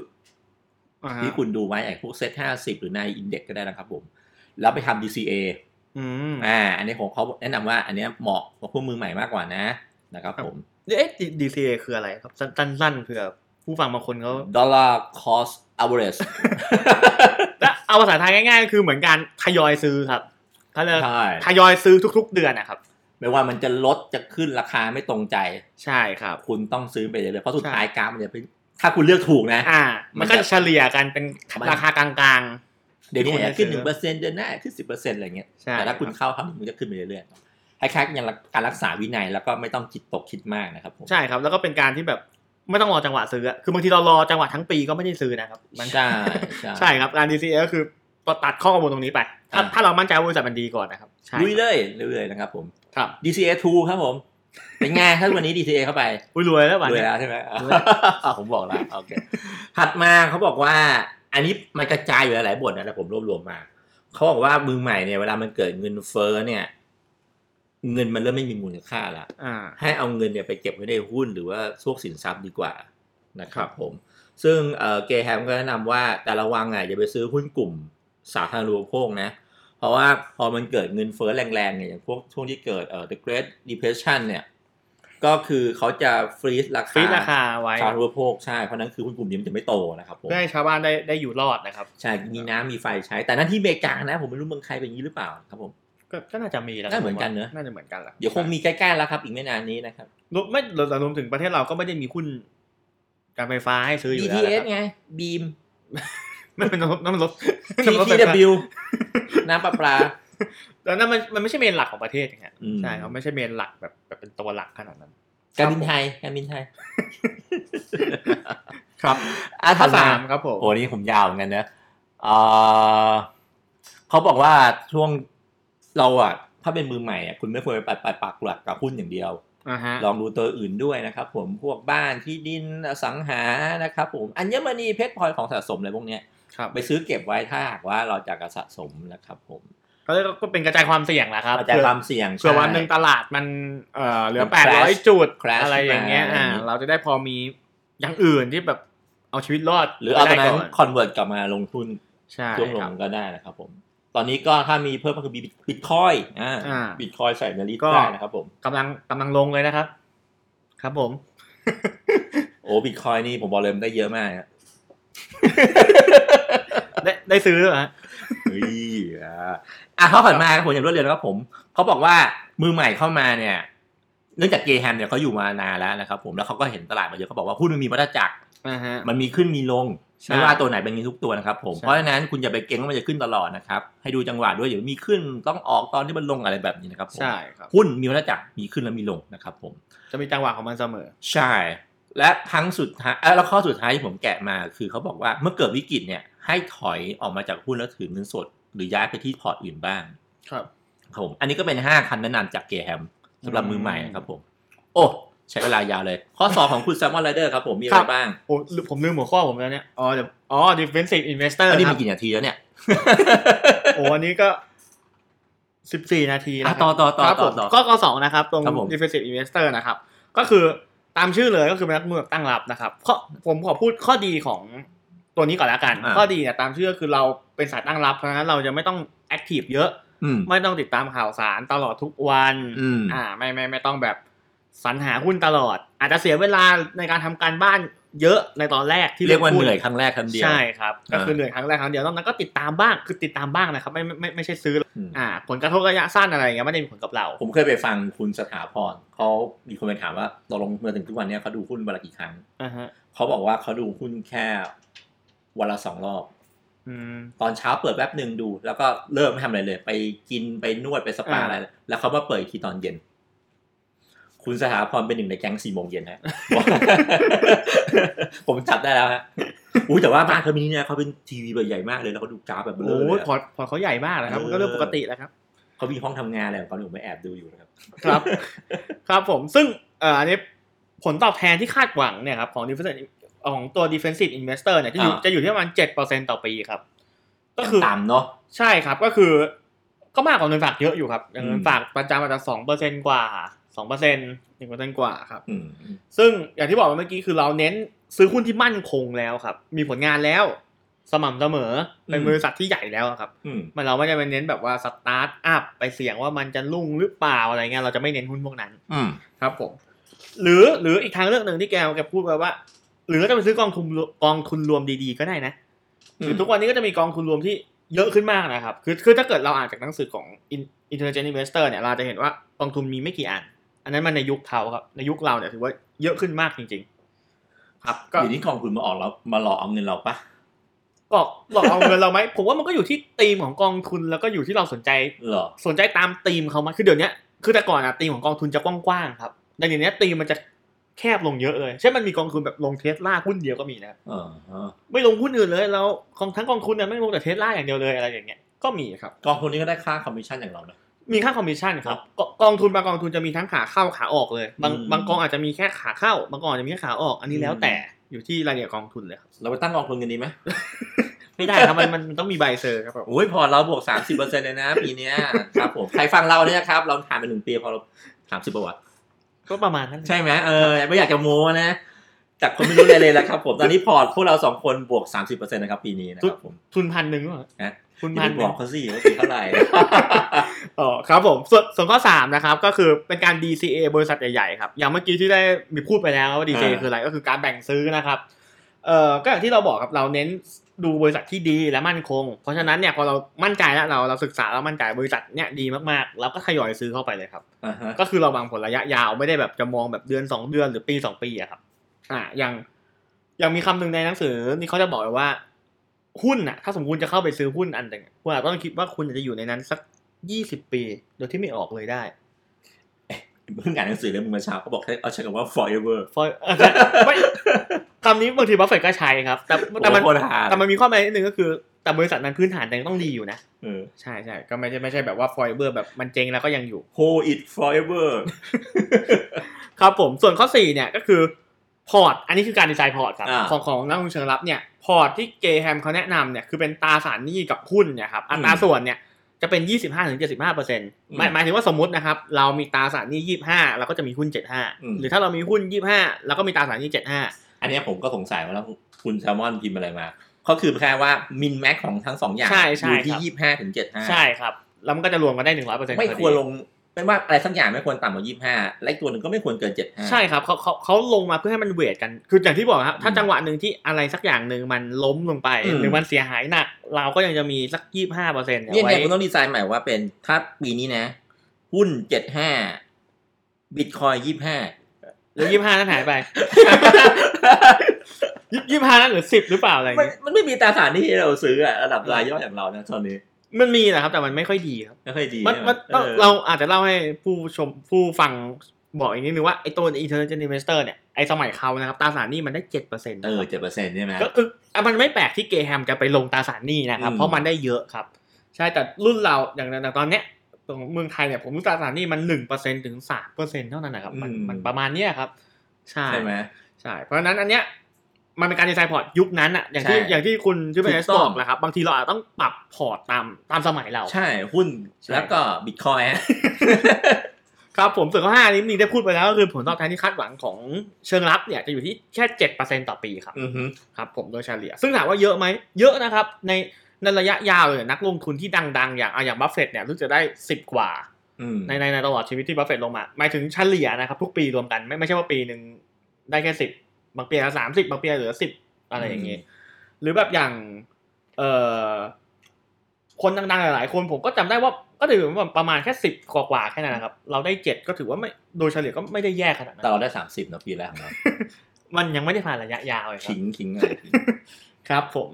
ก็อันนี้เป็นข้อสองนะครับ defensive investor ครับ ครับผมอ่านั่นเป็นข้อที่เราเลือกกันมาแล้วครับ ข้อสองนะครับผม ครับผม อ่ะถัดมาไปข้อสามกันดีกว่านะครับผ ครั ม บ ข้อสาม ข้อที่สามนะค ข้อ รับ สามมีอะไรนอกครับ ฟัง อ๋ ผ อ ม เนี่ย ฝั่งผมนะครับ ก็ต่อจากเนื่องจากเมื่อกี้นะครับเมื่อกี้เป็น defensive ใช่ไหมอันนี้เป็นอีกขั้วหนึ่งก็คือเป็น aggressive investor ครับ aggressive investor นะครับ ใช่ ผม ครั ห บ รือว่าเกแฮมใช้ชื่อว่า enterprise enterprise ก็ได้ใน ใช่ ในในเล่มก่อนอะใช้ enterprise แต่พอมาเล่มตีพิมพ์ใหม่เหมือนจะไปใช้คำว่า aggressive แทน ใช่ใช่เขาเขาเขาใช้สองชื่อเลย ใช่ครับ อืมผมก็เขาเพราะผมผมตีความว่าเขาใช้ aggressive ใน ในในแนวทางว่าแบบที่ไม่ไม่ค่อยดีอะไรเงี้ย อ่า แต่พฤติกรรมเหมือนเหมือนกัน แต่ว่าคนที่เป็น aggressive แล้วดูฉลาดดูชนะเนี่ย ก็จะกลายเป็น enterprise ไป อ่าอะไรอย่างเงี้ย อะไรแบบ ต้องบอก aggressive มีโอกาสพลาดนะครับ อ่า อ่า หัวร้อนหัวร้อนนะครับ ผม ครับผมแล้วคุณชื่อเป็นเอสนะครับ ของผมเหรอ ก็ต่อยเมื่อกี้เลยครับผม เรื่องมือใหม่ต่อ แล้วทำไมมือใหม่ถึงแพ้ตลาดเสมอนะครับผมอ่า ครับผม อ่ะคุณต่อเลยคุณต่อคุณ อ่ะ กำลัง ส่วน เข้าเข้าทางอยู่เป็น ส่วน ส่วนส่วนของผมเอ่อตัวข้อ 3 aggressive investor นะครับ อ่า ก็คือคำนิยามก่อนเมื่อกี้เชิงรับเนี่ยเราบอกแล้วเราจะไม่เน้นไม่เราใช้เวลาไม่เยอะไม่ได้ตามข่าวทุกวันไม่ได้อะไร เยอะ อ่า ถ้าเป็น aggressive เนี่ย คือเราจะทุ่มเทเวลาให้มันเยอะขึ้นครับ เช่นอาจจะ เรียก ต้อ ว่าง นอนอยู่หน้าจออะไรอย่างเงี้ยนะ โอ้แบบดูข่าวตามตามตามเยอะอะครับ คือเรา อ่า ต้องรีเสิร์ชข้อมูลเยอะนะครับ แต่ไอ้การที่เราลงเวลาไปเนี่ย มันก็ทำให้เราได้ผลตอบแทนที่โดยเฉลี่ยเนี่ยจะสูงขึ้นครับ เออ อ่าฮะ ซึ่งการลงทุนของ a g g r e s s i v e อาจจะไม่เหมือน defensive ก็คือ a g g r e s s i v e เนี่ยจะเน้นบริษัทหุ้นที่มีโอกาสเติบโตสูงครับ เป็นหลัก เอาวีใครไลน์มาทวงหนี้คุณเนี่ย โอ้ไม่ อันนี้ไม่ทราบเหมือนกันครับ โอ้ปันผลปันผลเลยมีคนไลน์ปันผลมาบอก ครับผมก็คือเราเน้นเนี่ยลงทุนในหุ้นที่มีโอกาสเติบโตสูงถูกไหมครับ ซึ่ง อ่าฮะ อันเนี้ยมันก็จะเป็นเชื่อมเชื่อมโยงกับข้อสามครับ ก็คือผลตอบแทนที่คาดหวังเนี่ยจะเป็นประมาณ 12เซนต่อปี ก็คือเยอะจากเจ็ดกลายเป็นสิบสอง ใช่จากเจ็ดเป็นสิบสองก็เกือบเกือบเท่าตัวหนึ่งหนึ่งเท่ากว่าๆนะครับ ซึ่ ซึ่ ง ง ถามว่าเออมันมีความเสี่ยงตรงไหนตรงที่โอกาสบริษัทที่เติบโตสูงเนี่ย บางทีก็ไม่เติบโตนะคือคือเราอาจจะคิดเอาเองนะครับ ว่ามันจะเติบโต มันเติบโตจริงไหมเนี่ยเราไม่รู้ครับผมส่วนอีกเทคนิคหนึ่งที่เกแฮมแนะนำมาก็คือ ให้ซื้อหุ้นที่ไม่เป็นที่ที่นิยมในตลาดครับ ผมวงเล็บไว้ด้วยนะว่าตอนที่ซื้อนะหมายถึงไม่ใช่มันไม่นิยมตลอดการนะครับ อันนั้นไม่เอา เช่นเช่นสมมตินะครับ สมมติอ่ะถ้าถ้ายกยกตัวอย่างหุ้น วายจีจี อันอันนั้นก็เป็นหนึ่งในตัวที่ขึ้นมาเร็วมากนะครับ ถ้าเกิดเมื่อช่วงต้นปี YGG ยังราคาหลักเดียวอยู่นะครับ ตอน ซัน ตอนนี้ก็ไปเยอะแล้ว มีตัวหนึ่งนะครับ อะไรครับ JTS ครับ โอ้ย ตอนตอนต้นปีนี่ศูนย์จุดหรือหนึ่งบาทไม่ไม่เกินเนี้ยครับ ไม่ไมไม่ไม่เกินเนี้ย จะให้ผมเผาในรายการอะไรไหม อ ไอ้ ยาก ตัวเนี้ย โอ้อย่าอย่าเลยครับ เดี๋ยวโดนจับไปครับ ต่อต่อที่คุณที่เป็นเอสเลยดีกว่าค เดี๋ยว รับ คุณมีข้อสายอย่างนี้ใช่เหรอเมื่อกี้เนี้ย อ้าวก็ข้อสามก็คือผลตอบแทนที่คาดหวังเนี่ยนะครับ ครับ ก็ก็มากกว่าเจ็ดเปอร์เซ็นต์มาที่อยู่ที่สิบสองเปอร์เซ็นต์ครับ สรุปในอยซีสรุปว่าข้อสามนี่คุณเลือกมาคือ aggressive investor เนี่ย ใช่ครับ เป็นนักลงทุนที่อะไรนะ ที่เหมือนกับเรามีเวลาให้กับคุณเยอะขึ้นครับ แล้วเราก็อยากได้ผลตอบแทนที่มากกว่าสิมากกว่าเจ็ดเปอร์เซ็นต์แล้วเรารู้สึกว่า ใช่ เอ้ยเราเราแม่งมีความสามารถอะเราเราเก่งพอที่จะคัดเลือกหุ้นมาได้เจ๋งพอ อือหือ ไม่อยาก DCA ไม่อยากแบบเฉลี่ยราคาแล้วเรารู้จุดเข้าแน่นอน อืม อ่า อะไรประมาณนี้ แล้วก็แผนเทคนิคมาให้นิดๆหน่อยๆว่าอ่ะ ใช่ ซื้อตอนที่ตลาดไม่นิยม เดี๋ยว แล้วก็ เดี๋ยวอันนี้จะมีข้อหลังๆในการเลือกหุ้นของเอกสิทธิ์อีกทีหนึ่งครับ ครับผม ครับผม สำหรับผมเนี่ยในส่วนของข้อสามที่ผมเลือกมาเนาะก็คือเขาบอกว่าไอ้พวกที่เข้ามาตลาดใหม่เนี่ยหรือว่า aggressive ที่แบบพลาดอะไรอย่างเงี้ย เอกสิทธิ์เกินนะฮะลุก เออ ลุกเกิน ครับ ผม super aggressive นะครับทำไมถึงแพ้ตลาดอ่าทำไมถึงแพ้ตลาด ก็ผมไปรวบรวมมาเนี่ยเขาบอกเหตุผลสามข้อใหญ่ๆนะครับผมเพราะว่าเฮ้ยตลาดเนี่ยมันไม่ได้มีแค่เรานะข้อแรก อ่า เออตลาดมันอุดมไปด้วยคนเยอะแยะเลย คนที่ ประสบการณ์เยอะกว่าเราเยอะ เออ นะ อยู่ในตลาดมาเป็น ใช่ สิบปีเจ็บมาขนาดไหนอะไรอย่างเงี้ยครับผมหนึ่งก็คือ แล้วก็มีคนที่ฉลาดกว่าเราด้วย ใช่ อ่าคน ห ที่ รือเขาอาจ ฉลา จะ ด มีเวลามากกว่าเราด้วย ใช่ ซ้ำคือเราอาจจะคิดว่าเราให้หุ้นได้วันละสามชั่วโมงเยอะแหละแต่บาง อ่า คนก็จะให้แปดชั่วโมง เออ สิบชั่วโมงได้ ยิ่ง อะไร บางคน อย่ เป็น เย นักวิเคราะห์หรืออยู่ในบล็อกด้วยอะไรอย่างเงี้ยนะครับ ใช่ ผมอ่าเขาก็รู้ข้อมูลเยอะกว่าครับแล้วก็บางคนก็เขาก็มีทรัพยากรสูงกว่าเรา ใช่ครับ ก็เขาก็สามารถทุ่มเงินเข้าไปซื้อหรือว่าดึงอะไรขึ้นไปได้นะครับผม หรือเข้าถึงข่าวสารได้ได้เร็วกว่าเรานะครับ ใช่ใช่ อ่า อันนั้นก็คือเขาว่าเอ๊ะทำไมหน้าใหม่ถึงถึงถึงแพ้ถึงแพ้คนที่ที่ที่อยู่มาก่อนนะครับ อ่า ผมข้อแรก ข้อสองเนี่ยเขาบอกว่าราคาปัจจุบันเนี่ย มันเกิดจากการสะสมความหวังในอดีตมาอ่าวันที่คุณเดินไปตลาดปุ๊บคุณเห็นราคาหุ้นเป็นยี่สิบาท แต่ยี่สิบาทเนี่ยมันได้เดินทางมาหลายสิบปีแล้ว ใช่ มันก็ค่อยสะสมราคามันขึ้นขึ้นขึ้นขึ้นขึ้นมานะครับผม และวันที่เราเข้าไปเนี่ย เราเข้ามาเพราะว่าเราเห็นว่ามันมีข่าวว่า มันกำลังจะเกิดอะไรขึ้นดีขึ้นอีก ราคามันก็ดีขึ้นมาอีกนะครับผม เพราะฉะนั้นเขาเลยบอกว่าการกระตุ้นของราคาวันเนี้ย มันเกิดจากราคาในเด็กที่สะสมความหวังมาแล้วก็ข่าววันนี้อีก เพราะฉะนั้นเกย์ฮันเลยบอกว่า เพราะฉะนั้นไอราคาที่คุณเห็นวันเนี้ยมันอาจเป็นราคาแรนดอม ไม่ตรงกับมูลค่าที่แท้จริงของมัน มีโอกาสสูงมากนะครับที่มันจะไม่ตรงมูลค่า ใช่ใช่ยิ่งคุณเข้ามาใหม่แล้วคุณงงๆเบอร์เบอร์อยู่เนี่ย อ่าครับผม ครับผม ข้อสุดท้ายเนี่ยเขาบอกว่าทำไมมือใหม่ถึงแพ้ตลอดนะครับ ผมก็บอกว่า มือใหม่เนี่ยเวลาเข้ามาเนี่ยเขาจะมองเฉพาะหุ้นดีๆ อ่าหุ้นดี ไม่ต้องต้องพูดว่าเป็นหุ้นที่ธุรกิจดีๆอ่ะพูดอย่างนี้ดีกว่าอ่ะ ๆครับหุ้นดีๆ ธุรกิจสดใสมีแนวโน้มโต เราก็ซื้อเข้าไปนะครับ ครับ แต่จริงๆแล้วราคาพวกเนี้ยจริงๆมันก็ขึ้นไปสูงเยอะแล้ว ใช่ คบผ เพราะมันดีแหละครับ เพ ตาม ราะมัน ชื่ ดี อมัน ใช่ก็ยังคิดว่ามันดีอยู่นะครับ ครับ ผม แต่จริงๆแล้วเนี่ยเขาบอกว่าเราควรจะต้องไปดูที่ไอตัวที่มันไม่ดีนะ แต่ว่าราคามันต่ำมาก ใช่ ก็เหมือนเหมือนบริษัทรองนะครับเป็นอีกครับอีกคำหนึ่งที่เขาใช้เรียกพวกนี้ ใช่ ถึงแม้ว่ามันจะไม่ดีแต่ว่าราคามันต่ำกว่ามูลค่าอะไรอย่างเงี้ยเออซื้อไปแล้วกำไรนะ ต้องต้องบอกว่าบางบริษัทอย่างเช่นเอ่อบริษัทแบบที่เขาผลิต True บ ริษัทแบบเอ่อที่เขามีรายได้ที่แน่นอนนะครับ อ๋อบ างทีสมมติเขาได้พันล้านทุกปีเลยนะแต่เขาไม่โตขึ้นเลย แต่ถ้ามันจะมีช่วงที่ราคาเขาตกเนี่ยเราก็น่าสนใจที่จะเขาไปซื้อแหละครับเพราะยังไงเขาก็ยืนกำไรของเขาได้ตรงนั้นอ่ะ ใช่เขาอยู่ ใช่ พอไม่โตไม่อะไร ใช่ครับ แล้วราคาก็ตกเรา คื ก็ อ คุ้มนะอืม ใช่ อาจจะเรียกว่ามันอาจจะไม่ได้โตขึ้นหรอกแต่ราคามันเหมาะสมที่จะซื้ออะครับ ใช่สักวันหนึ่งอาจจะมีใครเข้ามาโหมกระแสมันขึ้นไปนะครับผม ครับผม อันนี้แหละเป็นสามสาเหตุที่ว่าทำไมมือใหม่เนี่ยถึงแพ้ตลอดนะครับผม ครับ ไม่ตลอดสิอาจจะมีคนโชคดีก็ได้ อ่ะมันก็เขาจะแพ้ในระยะยาวแล้วกันครับ ใช่ ระยะยาวแล้วเราเรียกว่าชดชนะยาก ไปต่อที่ข้อสี่เลยนะครับผม ครับผม เดี๋ยวผมขอก่อนดีกว่าอันนี้อ่ะ ได้ครับ มันจะได้ต่อกันเลย แล้วเขาบอกว่าเฮ้ยไล่มือใหม่เนี่ยเข้ามาเนี่ยกูจะซื้อแล้วเว้ยพวกนี้จะซื้อแล้ว อ่า เลือกมาสักข้อหนึงเลยเนี่ย อันไหนเลือกแล้วเซฟสุดมีโอกาสชนะได้เยอะสุดนะครับผม อ่าฮะ เจแฮมบอกเลยว่า ให้ใช้วิธีนี้เลย เลือกหุ้นเฉพาะในกลุ่มเซ็ตและเลือกอันที่ PE ต่ำๆไว้ อ่าฮะ แต่จริงๆในในหนังสือเขาเรียกว่าอินเด็กนะ ใช่เพราะว่าเขาไม่มีเซตนะ ใช่ เขา ใช่ เขาไม่มีแบบเซตประเทศไทยครับ ผมแปลเป็นไทยแล้วก็เลยเลือกเซ็ตห้าสิบนะครับท็อปท็อปแล้วก็เลือกที่ PE ต่ำๆแล้วคุณก็ซื้อไปเลยนะครับผม อันน่าความซวยจะเกิดขึ้นกับคุณน้อยที่สุดนะครับถ้าคุณเป็นมือใหม่ เพราะว่าอันนี้ต้องอธิบายเพิ่มเติมนะครับ เพราะว่าเซ็นห้าสิบมีแต่บริษัทใหญ่ๆนะครับแล้วซึ่งถ้า PE ต่ำเนี่ยก็หมายความว่าราคาเมื่อเทียบกับกำไรเนี่ยตอนนี้ยังยังตอนนี้ตอนนี้ที่คุณซื้อยังต่ำอยู่ อืม ครับผม มันมีอย่างหนึ่งผมอ่านเจอเมื่อเช้าเลยแต่ไม่ใช่สื่อเล่มนี้นะเขาบอกว่าไอ้พวกที่อยู่ในเซ็ตห้าสิบหรือว่าอินเด็กเนี่ยทำไมมันถึงดูปลอดภัย เพราะว่าไอ้การที่หุ้นนั้นจะไปอยู่ในเซ็ตห้าสิบได้เนี่ยมันถูกสกรีนโดยหลักการบางอย่างใช่ โดยคุณสมบัติที่เขาต้องมีอยู่แล้ว ก็คือคุณสมบัติพวกนั้นน่ะมันเป็นการคัดมาเบื้องต้นก่อน อย่างเช่น ใช่ Market Cap ต้องสูงขนาดไหนการซื้อขายอะไรเยอะไปอะไรแบบเนี้ยอ่ามันเลยทำให้พวกเนี้ยมีความเชื่อระดับหนึ่ง ซึ่งมีคนมันเลื่อยคุณแล้ว และ อ๋อ ในระดับหนึ่ง ระดับหนึ่ แต่ ง เขาไม่ ใช่ ได้แต่เขาไม่ได้เลือกราคาให้นะครับ เพราะฉะนั้นต้องดูราคา แต่ ด้วย จริงๆในนั้นอาจจะมีขยะอยู่ก็ได้ นะครับเดลต้าเดลต้าเป็นไงเดลต้า ก็ดีนะครับ ผมได้ข่าวว่าผมเมื่อก่อนมาเขาเขาก็ดีนะครับใช่ อ่านะครับราคาไม่สูงไปเหรอ ก็อันนี้ก็อยู่ที่มุมมองคนแล้วกันครับ ใช่ไหมโอเค ครับส่วนของผมเนี่ยก็เป็นกฎสี่ข้อของการซื้อหุ้นของเชิงลับครับ อืม อ่าฮะซึ่งอันเนี้ยผมจะอิงจากหนังสือเข้ามาเลยนะ อ่าไปที่สไลด์เลยครับผม อ่ามี มีอะไรบ้างเนี่ยเนี่ย แล้วอาจจะมีปรับนิดหน่อยก็กดสี่ข้อถ้าเอาตามหนังสือเขาเลยเนี่ยหนึ่งเขาบอกว่าต้องมีการกระจายความเสี่ยงที่ดีพอครับ อืม ซึ่งในหนังสือเนี่ยเกแฮมเขาบอกสิบถึงสามสิบตัวเลยครับ ซึ่งอันเนี้ย ม ไอ้ไอ้จำนวนตัวตรงเนี้ยผมอาจจะบอกว่ามันอาจจะขัดกับลูกศิษย์เบอร์หนึ่งของเขาอย่างบัฟเฟตต์อยู่พอสมควรนะครับ อืม เพราะว่าตัวบัฟเฟตต์เองเนี่ยเขามองว่ามันไม่จำเป็นต้องต้องเยอะถึงสามสิบตัวหรอกอ่าบัฟเฟตต์เขามองว่าถ้าเกิดเรารู้ เก จัก มว่างไง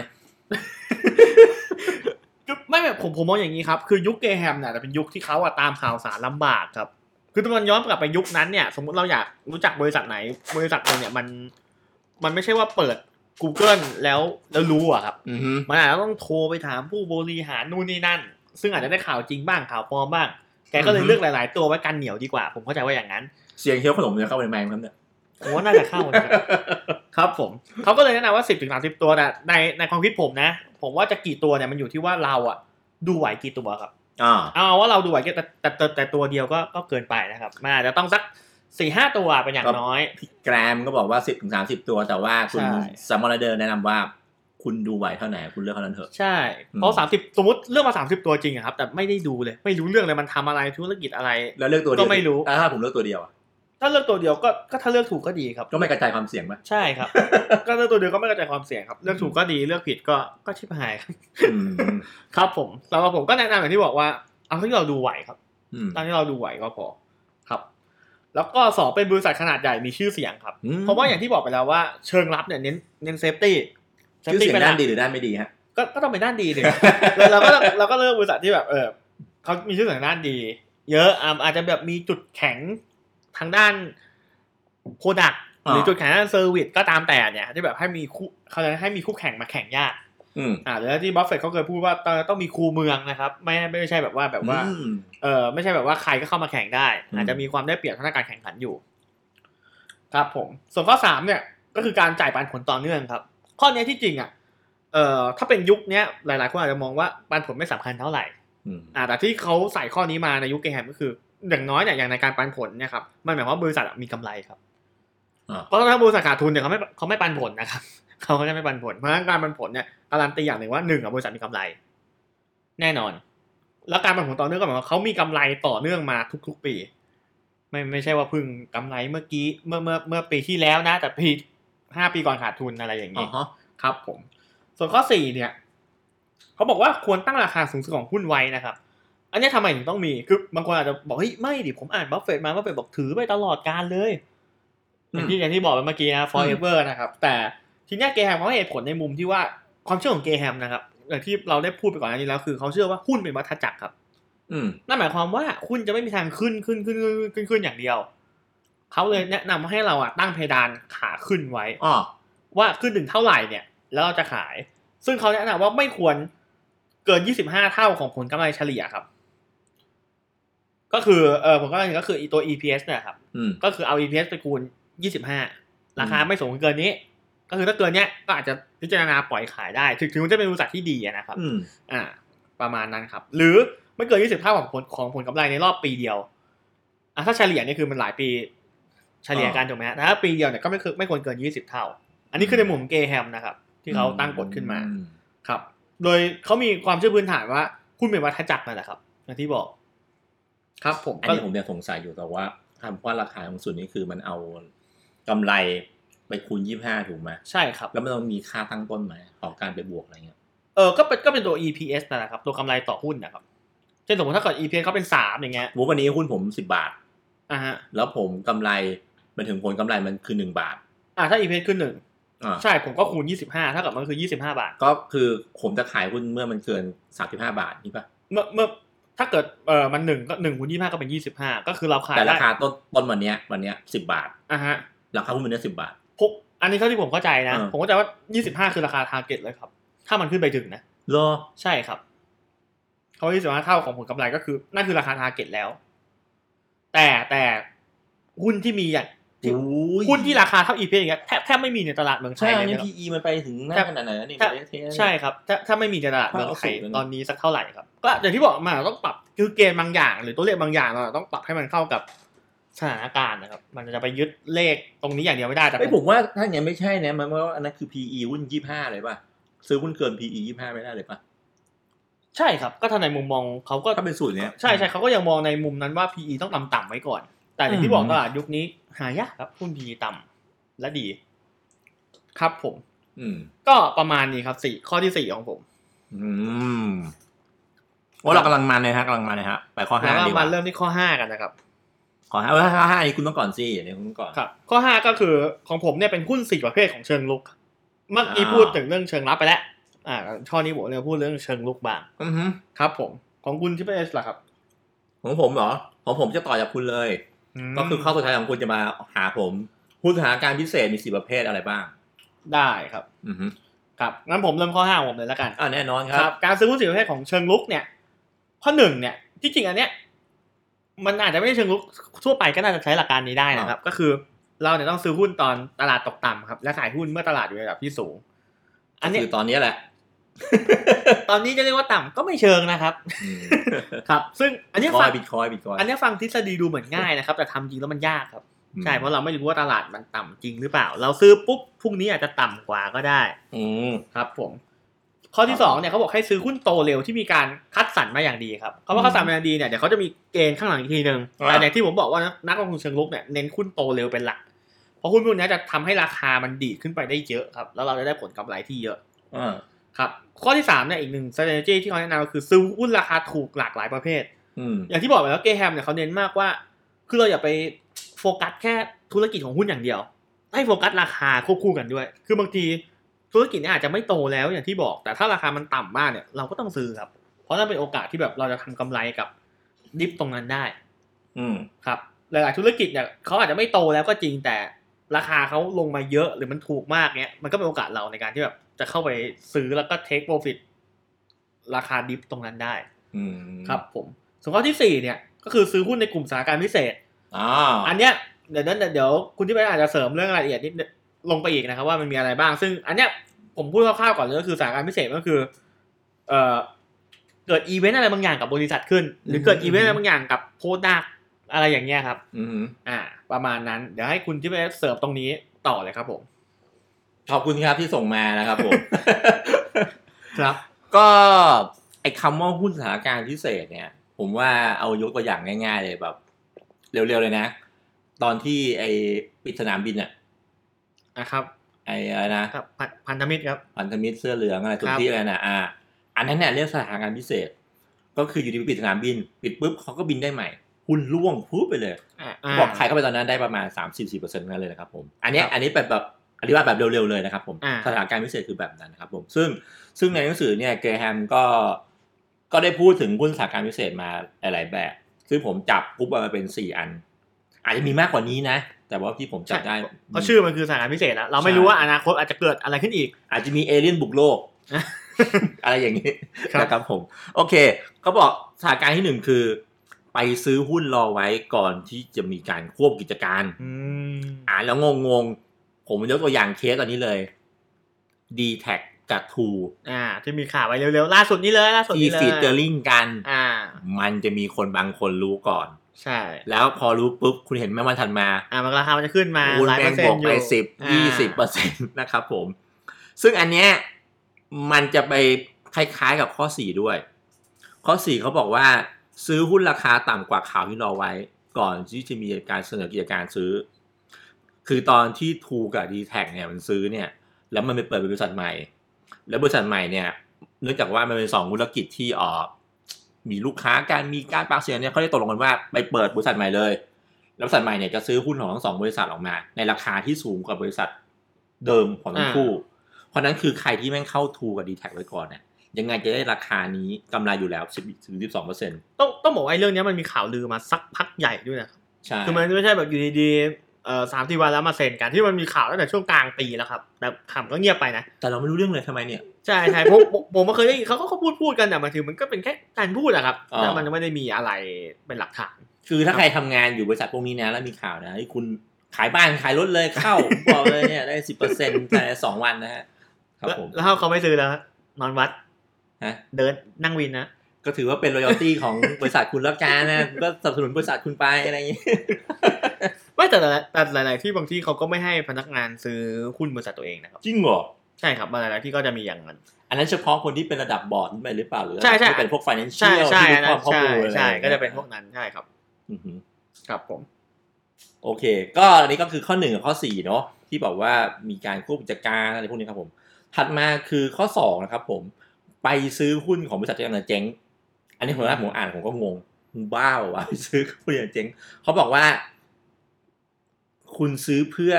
รอตอนที่เขาขายกิจการข้อตลาดทิ้ง แล้วคุณจะได้เงินสดกลับมา อืม ซึ่งบางทีเนี่ยมันมีมูลค่าสูงกว่าหุ้นที่คุณไปซื้อ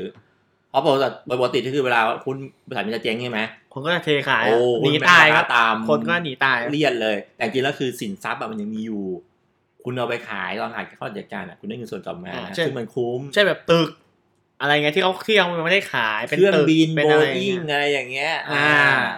ไม่รู้ผมไม่เกี่ยว แล้วก็ไปวางไว้ตามบ้านคนนู้นคนนี้ ผม นะครับ ผมไม่เกี่ยวเรื่องนี้เรื่องนี้ผมไม่เกี่ยว อ่าถัดมาถัดมาข้อข้อข้อสามข้อสุดท้ายของผม ครับ เหตุการณ์เนี้เกิดขึ้นบ่อยๆนะครับผมก็คือเอ้มันเกิดข่าวดีแล้วก็เกิดข่าวร้าย ซึ่งบางคนที่รู้ก่อนอะไรเงี้ยเออมันเข้าไปก่อนหรือว่าอยู่ในช่วงข่าวร้ายแหละแต่ว่าอ่านเกมขาดเนี่ย อ่า ก็สามารถทำกำไรได้ อย่างเช่นอย่างที่เคยเคยเล่าแหละว่าคืออย่างเช่นตอนปิดสนามบินอ่า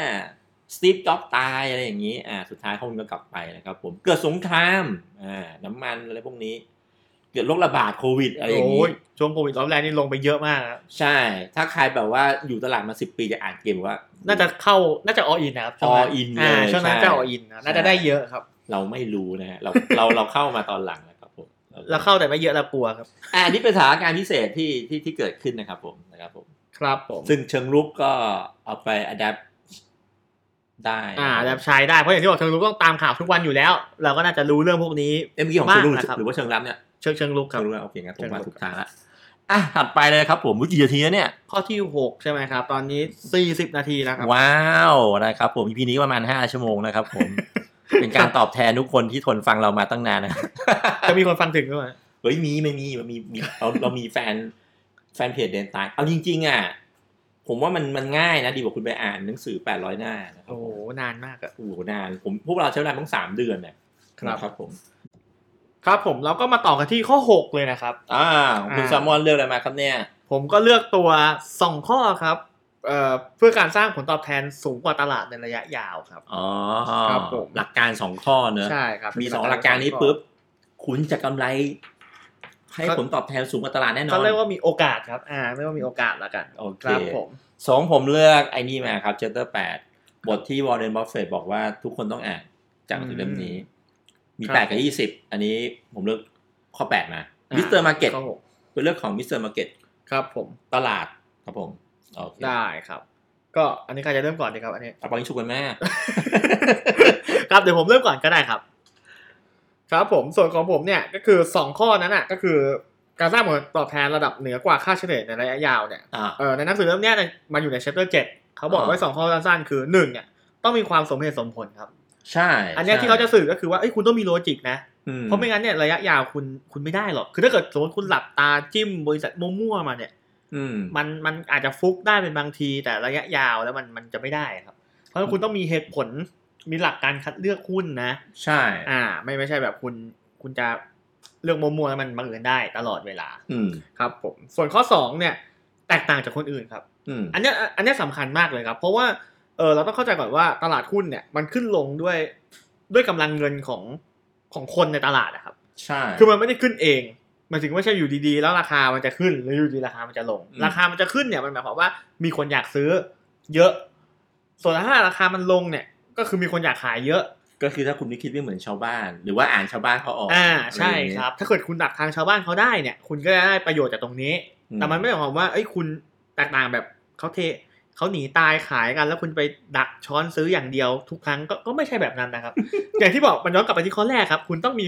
มีเหตุมีผลคโจิรับ ก่อน ใช่ถ้าคุณจะช้อนซื้อเนี่ยคุณต้องมีเหตุผลว่าทำไม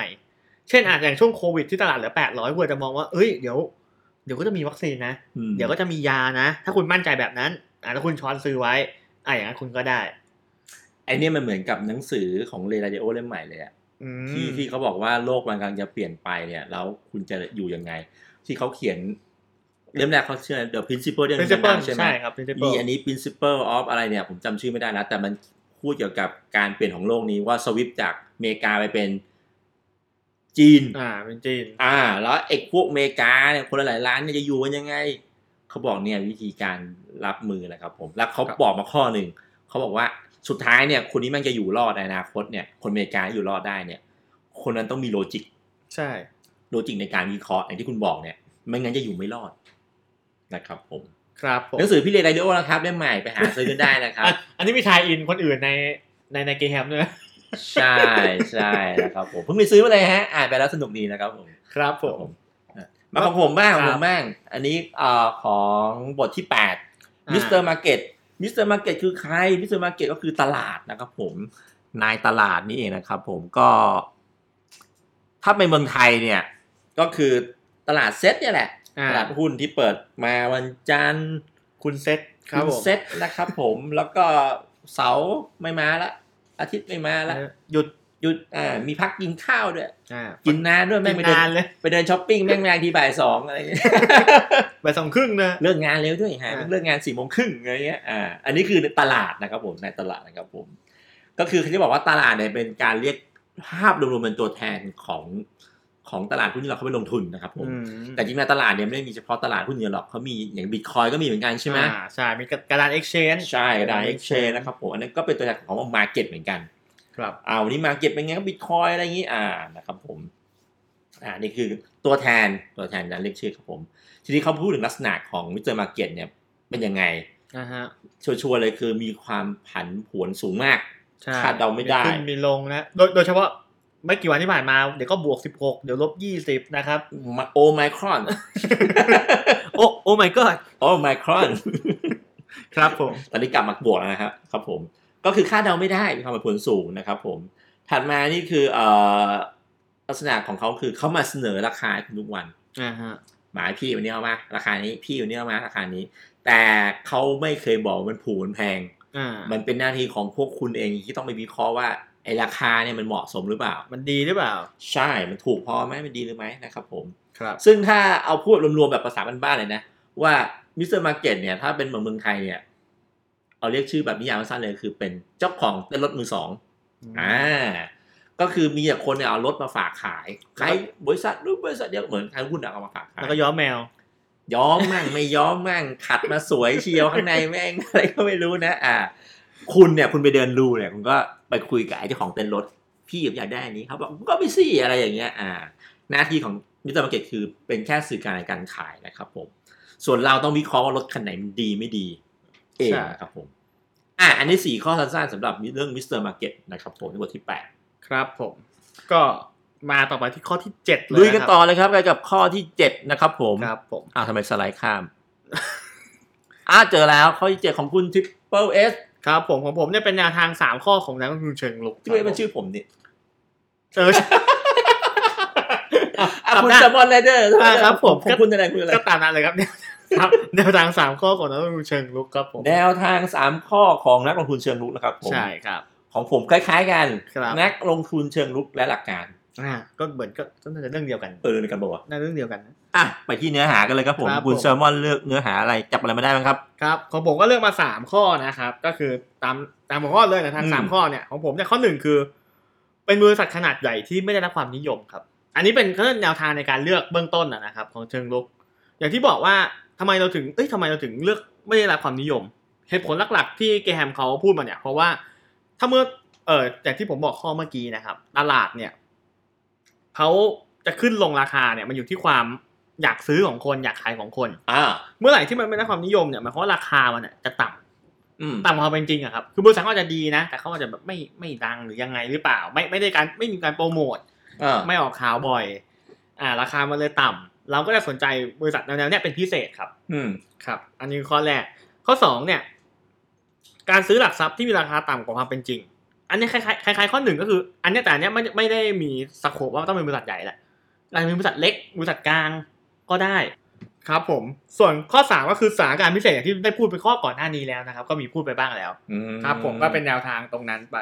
ครับผม ครับผมกล่องที่เป็นเอสนะครับ ยี่งกำลังคุยเรื่องนักลงทุนนักลงทุนเชิงลุกอยู่ใช่ไหม เออ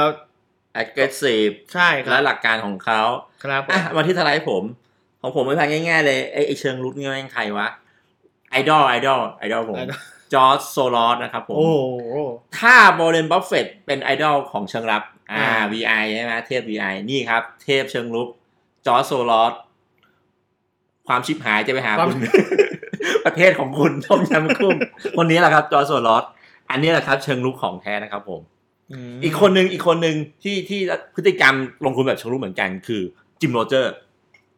แต่จิมโรเจอร์จะไม่แนวแนวทำร้ายใครนะครับจิมโรเจอร์ออกแนวสรรหาลุยแล้วก็ไปสร้างขึ้นมาแหละครับ ผมเจอได้ผมรู้จักแต่โซลาร์ที่ยผมรู้จักอยู่ครับฉายาพ่อมดการเงินนะ นั่นแหละครับ พราะมดการเงินครับผม ปีศาจปีศาจ ก็คือถ้าคุณจะดูว่าเฮ้ยไอ้นักลงทุนเชิงลุกเนี่ยตัวอย่างที่ประสบความสำเร็จเนี่ยเป็นใคร ก็ดูจอร์จโซลอสไปนะครับผม มีหนังสือเล่มหนึ่งนู้นเขาเขาชนกันเลยระหว่างวัฟเฟตกับโซลอสที่เป็นหนังสือหายากอยู่เหมือนกำลังตีพิมพ์หมดเลยนะ โอ้ เป็น สิบ จีพิมพ์ใหม่ ใช่ใช่อะไร แนวคิดหรือว่าอะไรเขาจับคนหนึ่งต่อหนึ่งเลยโซลอสคิดไงบัฟเฟตคิดยังไงนะครับผม โอเคโอเคแล้วก็อ่ะมาดูเรื่องอาถัดไปหลักการของนักลงทุนเชิงรุกนะครับผมเขาบอกว่านักลงทุนเชิงรุกเนี่ยจะดีไซน์พอร์ตตัวเองเนี่ยในส่วนที่มีความเสี่ยงสูงกว่าเชิงรับ อ่า ก็คือจะลงทุนแต่เสี่ยงเสี่ยงเยอะ แต่ไอ้เสี่ยงของเขาไม่ได้เสี่ยงมั่วๆนะอ่า เขาเขาก็ไปมีหลักการอะไรของเขาแหละนะครับผมแต่ครัไม่บผม มั่วนะครับผมแต่ให้ความเสี่ยงสูงกว่านะครับผมถัดมาอันนี้ผมอัดแอปมาก็คือ ถ้าเป็นเชิงรุกเนี่ยเกแฮมแนะนำว่าเอามองแค่ตลาดตลาดหุ้นสามัญก่อนเนี่ย อ่า ถ้าเชิงรุกเข้ามาเนี่ยควรให้ความสนใจ ซื้ออะไรเป็นลำดับ 1 2 3 4นะครับผมก็คือแกบอกว่าถ้าเป็นเชิงรุกเข้ามานะ สิ่งแรกที่คุณซื้อมาแล้วเซฟแล้วจะลุยเนี่ยคือเซตห้าสิบก่อนลำดับ 2 คือให้ตามด้วยซื้อตราสารหนี้คุณภาพสูง อ่า อ่าถัดมาก็ให้ตามด้วยเซตร้อยแล้วก็หุ้น MAI นะครับผม หุ้นบุริมสิทธิ์ พันธบัตร และตกท้ายด้วยพวกที่เกแฮมบอกไม่ให้ซื้อ ก็มี IPO Wall Land Option Warrant นะครับ อ่า Future อะไรพวกนี้ คือถ้าใครได้ได้ได้ฟังเรามาจากก่อนอันนี้จะเห็นว่าวอลเลนเนี่ยเป็นสิ่งที่แกไม่ชอบเลยนะครับ ใช่ เกลียดก็เรียกว่าแกแกเกลียดเลยก็ ไอ้ลำดับเนี่ยเกแฮมเป็นคนเรียงนะ ไม่ได้หมายความว่าเชิงรู้ทุกคนจะมาใช้สูตรนี้แล้วมันสำเร็จ แต่เกแฮมบอกว่าถ้าคุณจะลุยเอาอันเนี้ยมันจะเซฟกับกับกับชีวิตของการเป็นเชิงรู้ของคุณมากกว่านะครับผม เคยซื้อฟิวเจอร์บ้างยังฮะ ยังเลย ครับ คือคือเคยอ่านอ่านมาเออรู้รู้ว่ามันเป็นยังไงแต่แบบไปไปรู้สึกมันรู้สึกมันเสี่ยงไปหน่อย IPO ฮะ IPO ไอพีโอเคยแล้วครับเคยนะไอพีโอครับ ติดล้อติดล้อ โอ้ติดติดติดติดติดล้อจองครับ แต่ไม่ได้ จองจองไปครับแต่แต่แต่ไม่ได้ครับ แต่ก็คิดกลับไปก็ก็คงก็คงก็ดีแล้วครับไม่ได้ครับผม อ่ะเราไปข้อที่แปดกันดีกว่าครับผมข้อที่แปด ครับ อ่า ผม ข้อที่แปดอ่าฮะ ของผมเนี่ยเป็นสองเอ่อเขาเรียกอะไรแนวทางสองข้อในการใช้ความผันผวนของตลาดให้เป็นประโยชน์ครับ อืม ครับผ ขอ ม งผมก็เจฮันบอกว่าทำไมราคาหุ้นเนี่ย ราคาหุ้นเนี่ยมันไม่เท่ากับมูลค่าหุ้นเนี่ยเฮ้ยเราทำไงดีวะเราเราเราเราจะไอเราแล้วไงอ่ะมันเท่าไหร่วะอะไรกันเนี้ยเขาก็เลยให้แนวทางจริงๆคำตอบของทั้งสองคำถามของของผมและของคุณแซลมอนเนี่ย เป็นคำตอบเดียวกันเลยสองข้อกับความผันผวนตลาดกับราคาหุ้นไม่เท่ากันเนี่ยมูลค่าดูยังไง ใช้สองข้อนี้เหมือนกันนะครับผม ครับผม โอเค เราไปที่เนื้อหาเลยว่าผมของแซลมอน ครับของผมเนี่ยก็คือเอ่อสองข้อเนี่ยเริ่มที่ข้อแรกก่อนนะครับ อืม ก็คือว่าเขาเรียกว่าการจับจังหวะตลาดครับ อืม ก็คือสมมติเราจะใช้ประโยชน์จากการที่เราจะพะพยายามเอ่อคาดการณ์ทิศทางของตลาด เพื่อซื้อหรือถือหุ้นแล้วแต่ว่าเราคาดการณ์ยังไงครับ เช่น อืม สมมุติเรามองเรานั่งแล้วมโนแล้วมโนเอาว่า เนี่ยเดี๋ยวโอไมครอนนะแม่งกระจอกเป็นไข้หวัดธรรมดานะครับ มันก็ไม่น่ามีอะไรหรอกเดี๋ยวเซตเราเนี่ยจะไป 1,800 จุดแน่นอน อืม ถ้าเรามองอย่างนี้จากจังหวะของตลาดที่เรามีความรู้และรู้สึกได้ว่าอย่างนั้นเนี่ย อืม เราก็ซื้อหุ้นครับ อืม เพราะแน่นอนพอตลาดขึ้นไป 1,800 จุดเนี่ย ราคาหุ้นก็จะขึ้นตาม ทุกอย่างก็ถูกลากตามมา อ่าใช่ครับ อ่าถ้าในทางกลับกัน สมมุติเรา อืม มองแล้วโอ้โอไมครอนเนี่ยแม่งแม่งร้ายแรงอะ อืม อาจจะตายกันทีหลังได้ อืม แล้วมันจะเกิดแบบ 800 จุดเหมือนรอบที่แล้วหรือเปล่า อืม อ่า ถ้าเรามองมันจะลงเนี่ยเราก็อาจจะต้องเริ่มทยอยปล่อยหุ้นที่เราปล่อยได้ออกไปครับ อืม อ่า หรือเรามองแล้วว่าเอ้ยมันแม่งแย่แน่ๆเราก็ต้องปล่อยออกไป อืม อย่างเงี้ยเขาเรียกว่าการจับจังหวะตลาดครับ อืม ซึ่งอันเนี้ยเสริมนิดนึงก็คือว่าเออวิธีเนี้ยเกแฮมเขาบอกว่าค่อนข้างยากนะครับ เพราะว่า อืม เออมันจะมีนักวิเคราะห์ หรือคนที่อยู่มาก่อนเราเนี่ยเขาเขาทำอยู่แล้ว ก็จะมีโบรกเกอร์หรืออะไรเงี้ยที่เขาทำอยู่แล้วว่าเอ้ยดูแล้วคาดการณ์เนี่ยตลาดสดใสหนึ่งพันแปดร้อยจุด หรือตลาดแย่กี่จุดก็ว่าไป อ่า อันนี้อันนี้คือหนึ่งในแต่มันเป็นหนึ่งในแนวทาง ถ้าเราคิดว่าเราเจ๋งพอก็ใช้แนวทางนี้ได้ครับ อ่าฮะ ครับผมส่วนข้อ2เนี่ยคือการพิจารณาราคาครับเกแฮมอะแนะนำวิธีนี้มากกว่า อืม คือแทนที่เราจะไปจับจังหวะตลาดว่าเอ้ยมันจะขึ้นจะลงจริงหรือเปล่าก็ไม่รู้ ตีมูลค่าเลย อ่า พิจารณาราคาไปเลยว่าหุ้นเนี้ยเป็นยังไง มันคือการที่พยายามเนี่ย หามูลค่าที่เหมาะสมของหุ้นครับ อืม อ่า ก็คือถ้าเราได้ปุ๊บเนี่ย เราไม่สนเลยตลาดคุณจะขึ้นจะลงจะยังไง ถ้าเราได้ราคาปุ๊บเราเข้าซื้ออ ม ครับ อ่ารวมถึง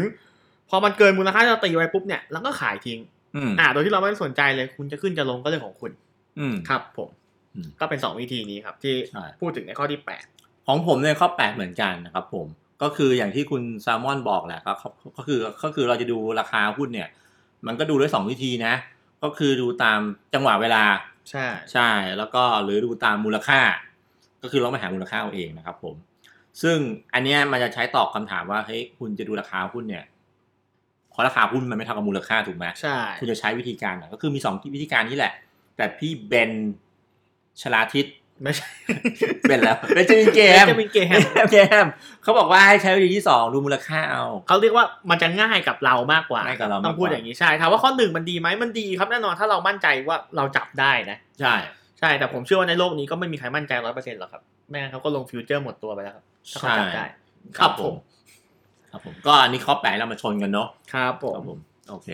ถัดมาอย่างรวดเร็วไปที่ข้อเก้าเลยค ข้ รับ อ ผม เก้าครับผม อือฮึ ของผมเนี่ยเป็น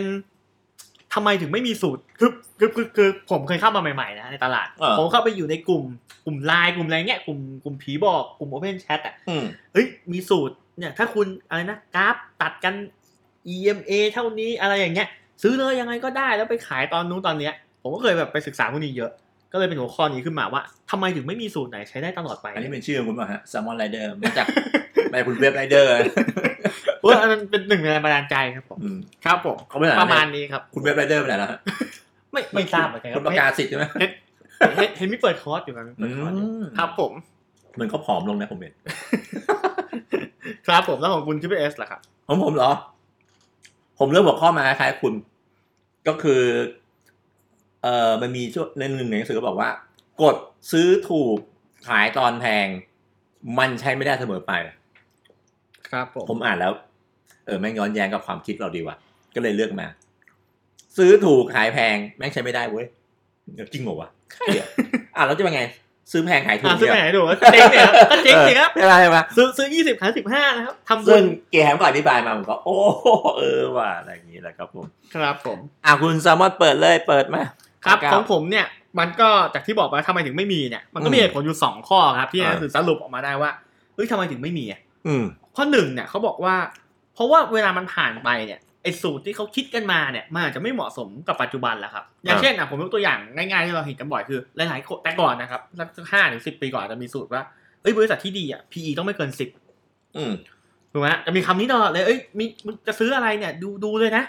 PE ต้องไม่ถึงสิบเท่านั้น อืม แต่ถ้าเกิดดูช่วงเนี้ยในในในเซ็ตอะครับหุ้นที่ PE ไม่ถึงสิบเนี่ย น่าจะน้อยมากเลยนะครับ ในในในถ้ายิ่งถ้ามันในเซ็ตร้อยอะที่ไม่ถึงสิบน่าจะน้อยมากๆ ครับทำไมผมรู้สึกว่าไอ้ตัวเลขหรือไอ้การคัดไอ้การวางตัวเลขพวกเนี้ยบางทีมันต้องดูตามปัจจุบันด้วยครับ อืม ใช่ คือแน่นอนถามว่าไม่ถึงสิบดีไหมดีแน่นอน แต่หุ้นบางตัวถ้าเรารอจังหวะนั้นอะอาจจะไม่เกิดขึ้นเลยก็ได้นะครับ อืม ดูแล้วก็รอตลอดไปอะครับ ใช่ ส่วนข้อที่สองที่เขาบอกว่าทำไมสูตรถึงอาจจะไม่ได้ เพราะว่าทฤษฎีแรกได้รับความนิยมมากเกินไปครับบางคน อืม ฟังอาจจะงงอ่ะทำไมไม่ดีเหรอทุกคนไปแนวทางเดียวกับ ก็ เรา เลยคนหมู่มากไป อ่า อย่างที่ผมบอกครับ คือหลักการขึ้นลงของตลาดเนี่ยมันอยู่ที่คนในตลาดครับ ไม่ได้จะเป็นมันไม่ใช่ระบบคอมพิวเตอร์มันคือคน นั่นหมายความว่าถ้าเมื่อไหร่ก็ตามที่สมมตินะครับเรามีทฤษฎีกราฟอันหนึ่งขึ้นมา ต่ำกว่าเส้นนี้ซื้อสูงกว่าเส้นนี้ขาย ถ้าทุกคนผมย้ำว่าถ้าทุกคนในตลาดทำอย่างนั้นนะครับ พอถึงจุดนั้นปุ๊บราคาก็จะดีดขึ้นอย่างรวดเร็ว แล้วพอถึงจุดขายราคาดีดต่ำอย่างรวดเร็วทันที เพราะทุกคนเชื่อในแบบเดียวกัน ดีนะที่ผมดูกราฟไม่เป็น อ่า ซึ่งซึ่ง ซึ่งอันเนี้ยอันนี้ผมออกตัวก่อนนะ ผมไม่ได้บอกว่าไอ้ยกราฟมันดูไม่ได้หรืออะไรนะครับ แต่ผม อืม ก็จะบอกว่ามันไม่ใช่ว่าเอ้ยเราไปดูสูตรใครมาแล้วก็ไปลอกสูตรเขาแล้วมันจะประสบความสำเร็จอะ อืม อ่าเราต้องดูพื้นฐานบริษัทคือคือมันอาจจะช่วยเอาเป็นดูสถิติทางคณิตศาสตร์ได้ ว่า อืม ว่าสมควรเข้าจุดนี้ไหม แต่มันคงไม่ใช่แบบว่า เรารู้จักบริษัท A ไม่รู้ด้วยซ้ำว่าเขาขายอะไร แต่เอ้ยกราฟกราฟแม่งมาแล้วอะแล้วก็เข้าเลยอะไรอย่างเงี้ยอ่ะอย่างนั้นอาจจะลำบากครับ อืม ครับ ผมสองข้อนี้ก็จะประมาณนี้ครับขง โอ ผม เคของผมข้อที่เก้าที่เมื่อกี้เกรินไปว่ากดซื้อต่ำขายตอนแพง ครับ ใช้ไม่ได้เสมอไปนะครับผมทำไมทำไม เพราะหนึ่งก็คือเขาบอกว่า ราคาที่คิดว่าเราซื้อตอนมันต่ำเนี่ย แล้วมันจะกลับไปสูงเนี่ย มันอาจไม่เกิดขึ้นอีกนะ มาตามไปอีกก็ได้ นะ ใช่ใช่คำว่าต่ำของคุณแบบมันคือสูงแล้วอะไรเงี้ย อ่ามั มันอาจจะพูดหายไปแล้วก็ชิบหายไปเลยอะไรอย่างนี้นะครับผม อันนี้คือข้อแรกผมก็เออว่ะ ใช่สองคือ ตลาดมีความผันผวนหลายแบบเกินไป จนคุณไปคาดจังหวะ ไม่ได้ถูก ใช่ต่ำมันอาจจะ เออ อย่างที่บอกมันไม่ต่ำสุดอะ เออมันอยุ่ต่ำสุดของคุณเหรออะไรเงี้ยนะครับผมอืมถัดมาเขาบอกว่าอันนี้จริง คุณภาพของบริษัทจะเปลี่ยนแปลงไปเมื่อเวลาเปลี่ยนไปเสมอ ใช่ครับ ใช่ จากบริษัทที่เกิดเป็นผู้นำถ้าวันหนึ่งมันมันเขาเรียกว่าเขาไม่ปรับอย่างโนเกียอย่างเงี้ยครับ อืม เคยเคยยิ่งใหญ่มาก ๆ ในในอดีตนะครับ ก็เรียกว่าเป็นเบอร์หนึ่งก็ตอนนั้นเบอร์หนึ่งแบบไม่มีใครแย่งด้วยซ้ำนะครับก็ไม่ อืม ไม่มีคงไม่มีใครคาดคิดว่าอีก ไม่กี่ปีถัดมาจะโดนแบบ Google กับ Apple แย่งตลาดไปจน จนจนเละเทะอย่างทุก การ วัน บิน นี้ ไทย การเอ้ยการบินไทยนี่เขาไม่ล้มอยู่แล้วครับเขาเขามีคนอุ้มอยู่ครับ ก็ก็ไม่น่าจะมี อืม เขาไม่น่าสนใจการแข่งขันเท่าไหร่อยู่แล้วครับ ครับผม โอเค อันนั้นคือสาเหตุที่กฎการซื้อตอนต่ำขายตอนแพงใช้ไม่ได้นะครับผมสามข้อครับผม ครับผม ถัดมาครับผมอ่า ข้ ข้ อ อ ที่ สิบ สิบครับ ข้อที่สิบมา ครึ่งทางของเราแล้วนะครับ ก็ใช้เวลาไปประมาณเกือบชั่วโมง จริงๆเราตัด แล้ว เราตัดครึ่งทางที่เอ่อพอเลยข้อสิบเอ็ดไปเนี่ยเป็นวิธีการเลือกหุ้นละ ใช่ครับแล้วว่าจะเกี่ยวกับวิธีการและส่วนใหญ่แล้วกั ใช่ นนะ สิบที่เป็นหนึ่งสิบที่เป็นพวกสพเปเฮระเมามอยอะไรอย่างเงี้ยนะครับผมเหมือนกับที่เจแฮมก็เมามอยนะครับผมในหนังสือเขานะครับผม ครับผม ของทิปเปิล ของคุณแซลมอนไรเดอร์เลือกอะไรมาเนี่ย เป็นห้าสัญญาณตลาดกระทิงครับ เออถ้ามีห้าอย่างปุ๊บตลาดกระทิ้งมาเลย อันนี้เป็นหัวข้อเบาๆในการ ซื้อซื้อ ขั้นๆ ซื้อ หน่ย ซื้อ อ่า อ่า ประมาณนั้นครับ ของผมเหรอเรื่องหมวดนี้มาครับคำแนะนำจากที่ปรึกษา ครับ มันมี ผม สองเชปเตอร์ที่พี่เจแฮมเขาคุยถึงเรื่องที่ปรึกษา ทางการเงิน ใช่บรกบรกเกอร์อะไรเงี้ย ครับผม เขามีเนี่ยเขามีโบรกมีอะไรอีกนะที่เขาคุยกัน ใช่ มีโบรกมีสถาบันการเงินอ่าแล้วมีอะไรมีนอนแบงก์ไอเอฟเออะไรพวกนี้นะครับผ ใช่ ม แล้วก็มีบริษัทแบบเหมือนแพนเนอร์วางแผนการเงินให้เรา ใช่ ใช่ ใช่ ใช่ ใช่อย่างเงี้ยอันนี้ที่เจแฮมเขาเล่ามาผมก็เลยอ่ะเอามาขยายตรงนี้หน่อยนะครับผม ครับผม คุณทิเบสเริ่มก่อนก่อนเลยก็ได้ครับเขา ได้ได้ได้นะครับผมก็ถ้าสมมติเราเข้ามาในตลาดเนี่ย เราไม่รู้อินโนอินเหน่เลยอย่างเงี้ยเราเราทำไงดี ก็มันจึงมันมีคนคอยให้คำปรึกษา แล้วก็เจ็บค่าคอมมิชชั่นคุณเยอะแยะหมดเลยนะครับผม ครับอ่ะอาจจะทางตรงหรือทางอ้อมก็ได้นะบางคน ใช่ เขาอาจจะ ใช่ ปรึกษาฟรีแต่ที่จริงเขาเป็นโบรกเขาก็จะได้ค่าคอมมิชชั่นจากการเทรดของเรา ใช่ใช่ซึ่ง อะไรแบบนี้ ซึ่งแกมก็บอกว่าคนนี้ไม่ใช่ไม่ดีนะ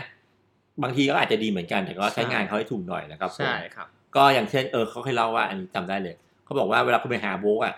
อย่าไปแสดงความโง่ให้เขาเห็น ถ้าเขาคุณไปโง่ใส่เขาก็นึกคุณโง่เขาก็จะจัดการคุณแบบเละเทะเลยะครับ มันก็เหมือนเราแบบซื้ออุปกรณ์ไฮเทคไฮเทคไฮเทคโนโลยีอะนะ ถ้าเรา ใช่ ทำเป็นไม่รู้เราก็โดนย้อมแมว ขายของกากๆในราคาสูงๆนะ ใช่ใช่นะครับผมอ่ะเข้าเรื่องกันดีกว่านะครับผมเขาบอกว่าพูดถึงนี้ก่อนเขามีกองทุนกองทุน คุณจะหากองทุนเนี่ย คุณมีหลักการยังไงอ่าเขาบอกแคมบอกว่าให้หากองทุนที่ทำกำไรให้ได้มากกว่าค่าเฉลี่ย ของตลาด ใช่ อ่า แรกว่าของตลาดหรือของกองทุนอื่นนะครับผมให้เลือกกองทุนอันนั้นหลักการแรกนะครับ ผมไม่ใช่อยากจะซื้อแล้วก็ซื้อนะครับ ผมไปดูเอ่อการทำกำไรของเขาก่อน ครับ อืมแต่ไม่จบแค่นั้น อ่า เขาบอกว่า อันนี้ผมข้ามไปข้อเอ่อข้อสามเลยก็ได้ อ่าเลือกมาแล้วเนี่ย เขาบอกว่าทำกำไรเฉลี่ยมาดี แต่ไม่ได้หมายความว่าปีหน้ามันจะดีต่อไปนะ อ่า ใช่ คุณต้องเลือกดีๆนะครับผมนะครับผม โอเค แล้วก็อ๋อเขาบอกกองทุนอันนั้นถ้าในชีวิตจริงปัจจุบันเนี่ยกองทุนมีหลายแบบนะ ใช่ อย่างที่คุณซัมมอนบอกว่ากองทุนของเทสลาซื้อไปเลยอะไรอย่างเงี้ย ใช่ ให้เราเลือกให้ถูกกับสิ่งที่เราต้องการ ก็เลยกว่าให้มันตรงกับทัศนคติของเราเราจะได้ ใช่ สบายใจในการถืออะครับ ถ้าเราสนใจกลุ่ม ใช่ ไบโอเทค อ่า เราคอยอ่านข่าวอะไรอย่างเงี้ยอ่ะเราก็ลงทุนกองทุนกลุ่มไบโอเทค ครับผม อะไรแบบนี้นะครับผม หรือแบบเราชอบสตาร์ทอัพชอบการเติบโตที่แบบสูงๆ อ่าฮะ อาจจะไปลงทุน ซีรีส์เหรอ startup ไม่ไม่ใช่ บริษัทครับบริษัท เอ่ออ อ่าเราอาจจะแบบหรือกองทุนที่ดังช่วงนี้ก็อย่าง ARK Investing อะไรอย่างเงี้ยที่เขามีธีมหลาย ๆ อันที่เขาลงทุนคอ่าซ รั อบ ฟ ผม แบงก์อ่า อ่า โดนไปเยอะครับปีนี้ครับผม แล้วก็ วิธีการเลือกกองทุนก็คือถ้าปัจจุบันคือดูค่าธรรมเนียมหน่อย อ่า นะค ใช่ รับผมชาร์จแพงหรือเปล่านะครับผม ครับผม ทีนี้เขาพี่เบงก็บอกว่านอกจากพวกเอ่อกองทุนเนี่ย มันก็มีสถาบันการเงินอื่นๆนะที่จะช่วยคุณได้เช่นพวกแบงก์พวกโบรก IFA เดี๋ยวนี้ก็มีแบบพวกพี่ปรึกษาการเงินส่วนตัว อ่า อะไรแบบนี้รับจ้างนะครับผม แต่สุดท้ายเนี่ยพี่เบนเขาสรุปทุกอย่างเนี่ยเขาบอกแนะนำคำเดียวเลยเขาบอกว่าสุดท้ายอ่ะการที่คุณเลือกวิธีการแบบเนี้ย คือคุณเอาเงินเนี่ย ไปให้คนอื่นบริหาร พี่เบนมองว่าเป็นความเสี่ยง อ่า เพราะว่าเวลาเขาไม่ใช่เงินเขาเนี่ยเขาจะไปซื้ออะไรเขาก็ คิด นิดๆหน่อยๆก็ซื้อเลยอะไรอย่างเงี้ยนะครับผมเขาบอกว่าสำหรับพี่เบนมองว่าอันเนี้ยมีความเสี่ยงนะ เพราะว่ากองทุนจะบ้าบิน เพราะว่าเวลาเสียหายเนี่ยไม่ใช่เขาเสียหาย อืม เขาเป็นเจ้าของเงินนะครับผม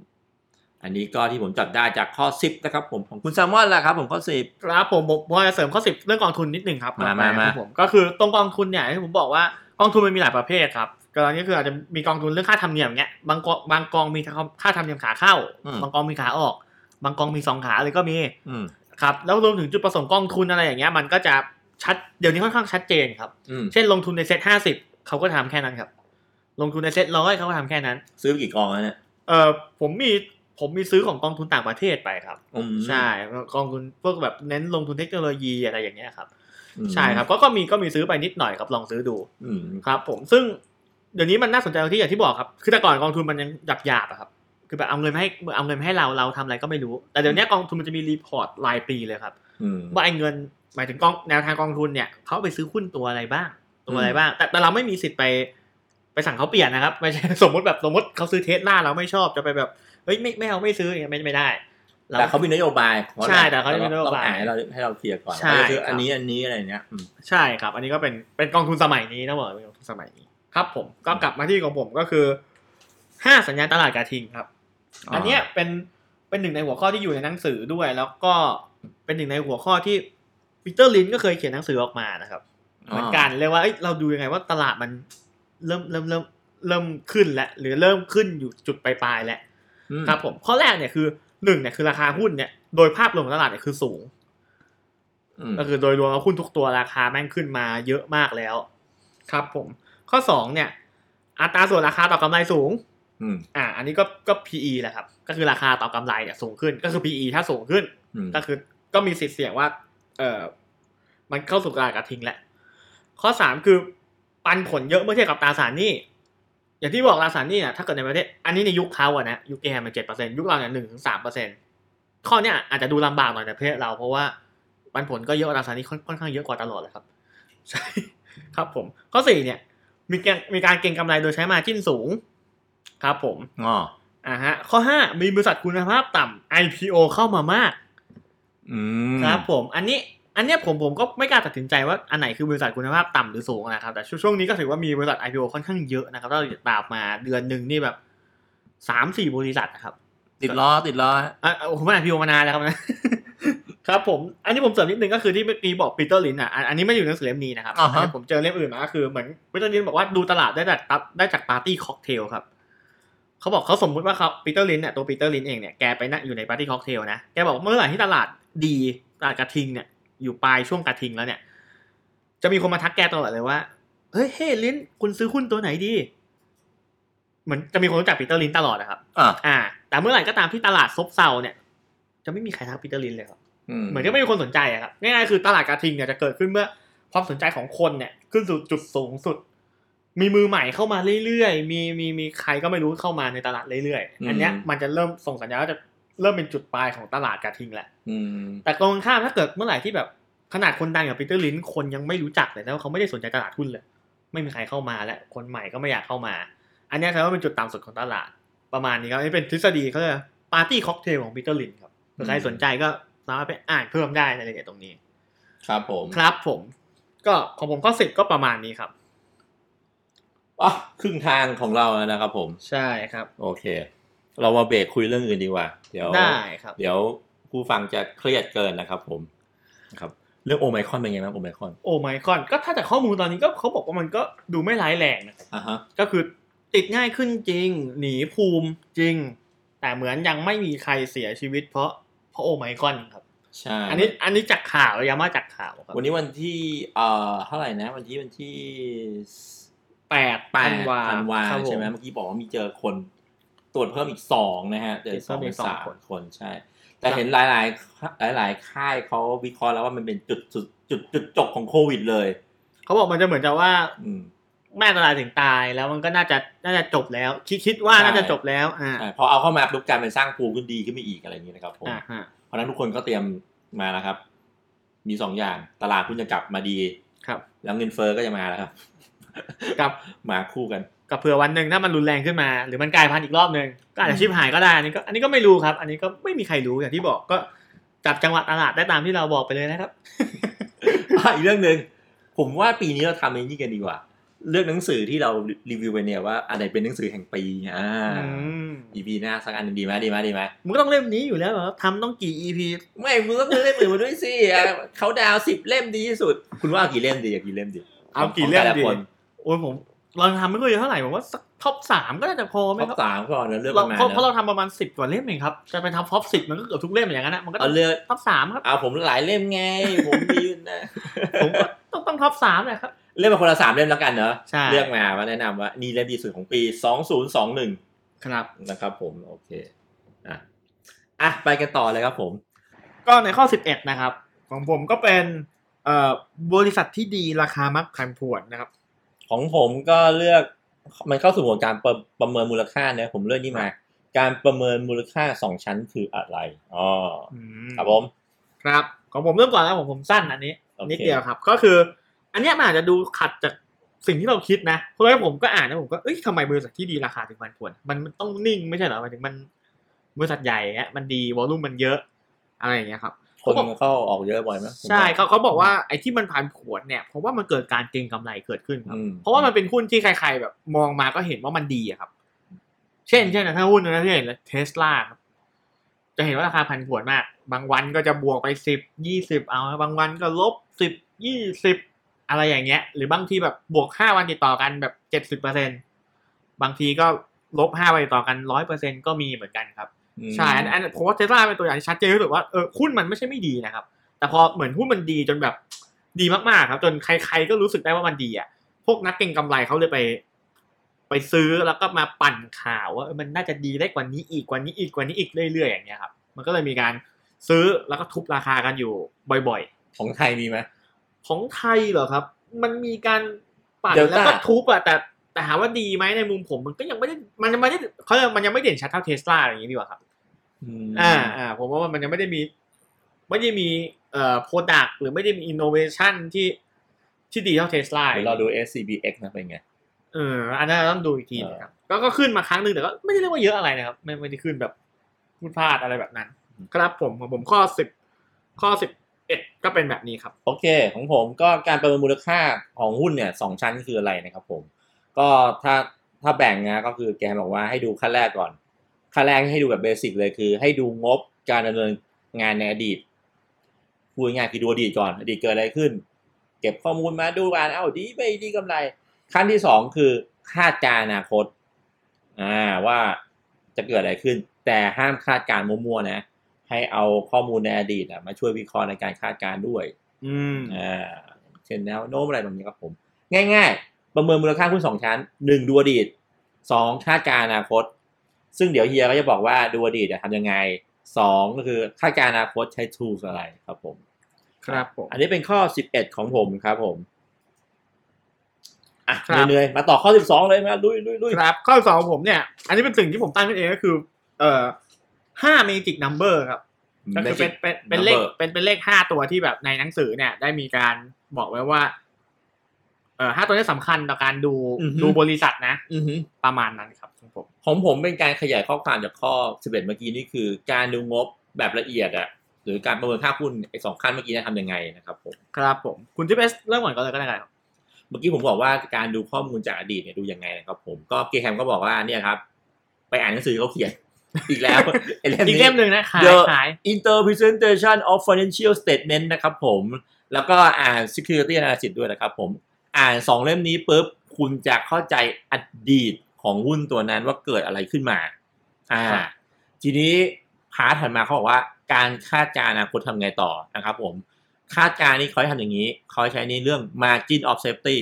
อ่า อ่าเขาบอกว่า margin of safety is a core of financial อะไรของเขาเนี่ยนะครับผม เป็นคำที่เขาบัญญัติขึ้นมา ใช่ เป็นเป็นเป็นคำศัพท์เอกจนทุกวันนี้นะ มา r g i n of safety เป็นหลักการนะครับผม แล้วเขาก็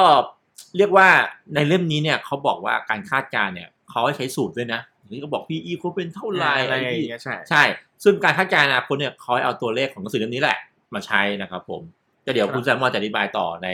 การดูหุ้นอะไรเงี้ยเดี๋ยวผมก็เสริมด้วย ใช่ครับน่า การประเมิน คิดว่าน่า มูลค่า จะมีอยู่ครับใช่ มี ครับ มีมีมีหกหกหกเจ็ดข้อนั้นนะครับผม ครับ ก็คือสรุปคือดูอดีตให้อ่านหนังสืออ่า financial statement กับ security analysis นะครับผมกันการคาดการณ์อนาคตให้ใช้หลักการนี้ แล้วก็ให้ใช้สูตรตัวอย่างในหนังสือนี้นะครับผมหนังสือ intelligent investor เนี่ยแหละนะครับ ครับ โอเค ของผม สมอนลา ครับของผมห้าข้อเนี่ยข้อแรกเนี่ยมันเริ่มมาจากข้อนี้ก็อาจจะดูขัดแย้งนะคนฟังอาจจะดูงงคือเขาบอกอนาคตของบริษัทที่ดีเนี่ย PE มักจะเยอะครับ คือ ตอนเราซื้ออ่ะเราจะไม่มีคำว่าเอ้ยเอาพีน้อยๆดิพีต่ำกว่าสิบแต่ทำไมเขาบอกว่าบริษัทที่ดีพีถึงเยอะเพราะพีอีเนี่ยมันแสดงถึงความอยากได้อ่ะอยากได้ของคนในตลาด คือยิ่งยิ่งถ้าเลขนี่ยิ่งเยอะมันหมายความว่าคนในตลาดอยากได้บริษัทนี้มากๆแสดงว่าทุกคนอ่ะเห็นเห็นพ้องต้องกันเห็นตรงกันเลยว่า บริษัทเนี้ยมันมันจะเจ๋งแน่นอน อย่างเทสลานี่เหมือนพีน่าจะหลายพันนะครับ อืม หลักๆพันนะครับ ซึ่งโอเค ถ้าเรายึดตามหลักเกแฮมบอกว่าเอ้ย เราต้องซื้อ PE สิบสิซึ่ง PE สิบเนี่ยผมเชื่อว่าไม่มีทางเกิดขึ้นกับเทสลาเลยครับ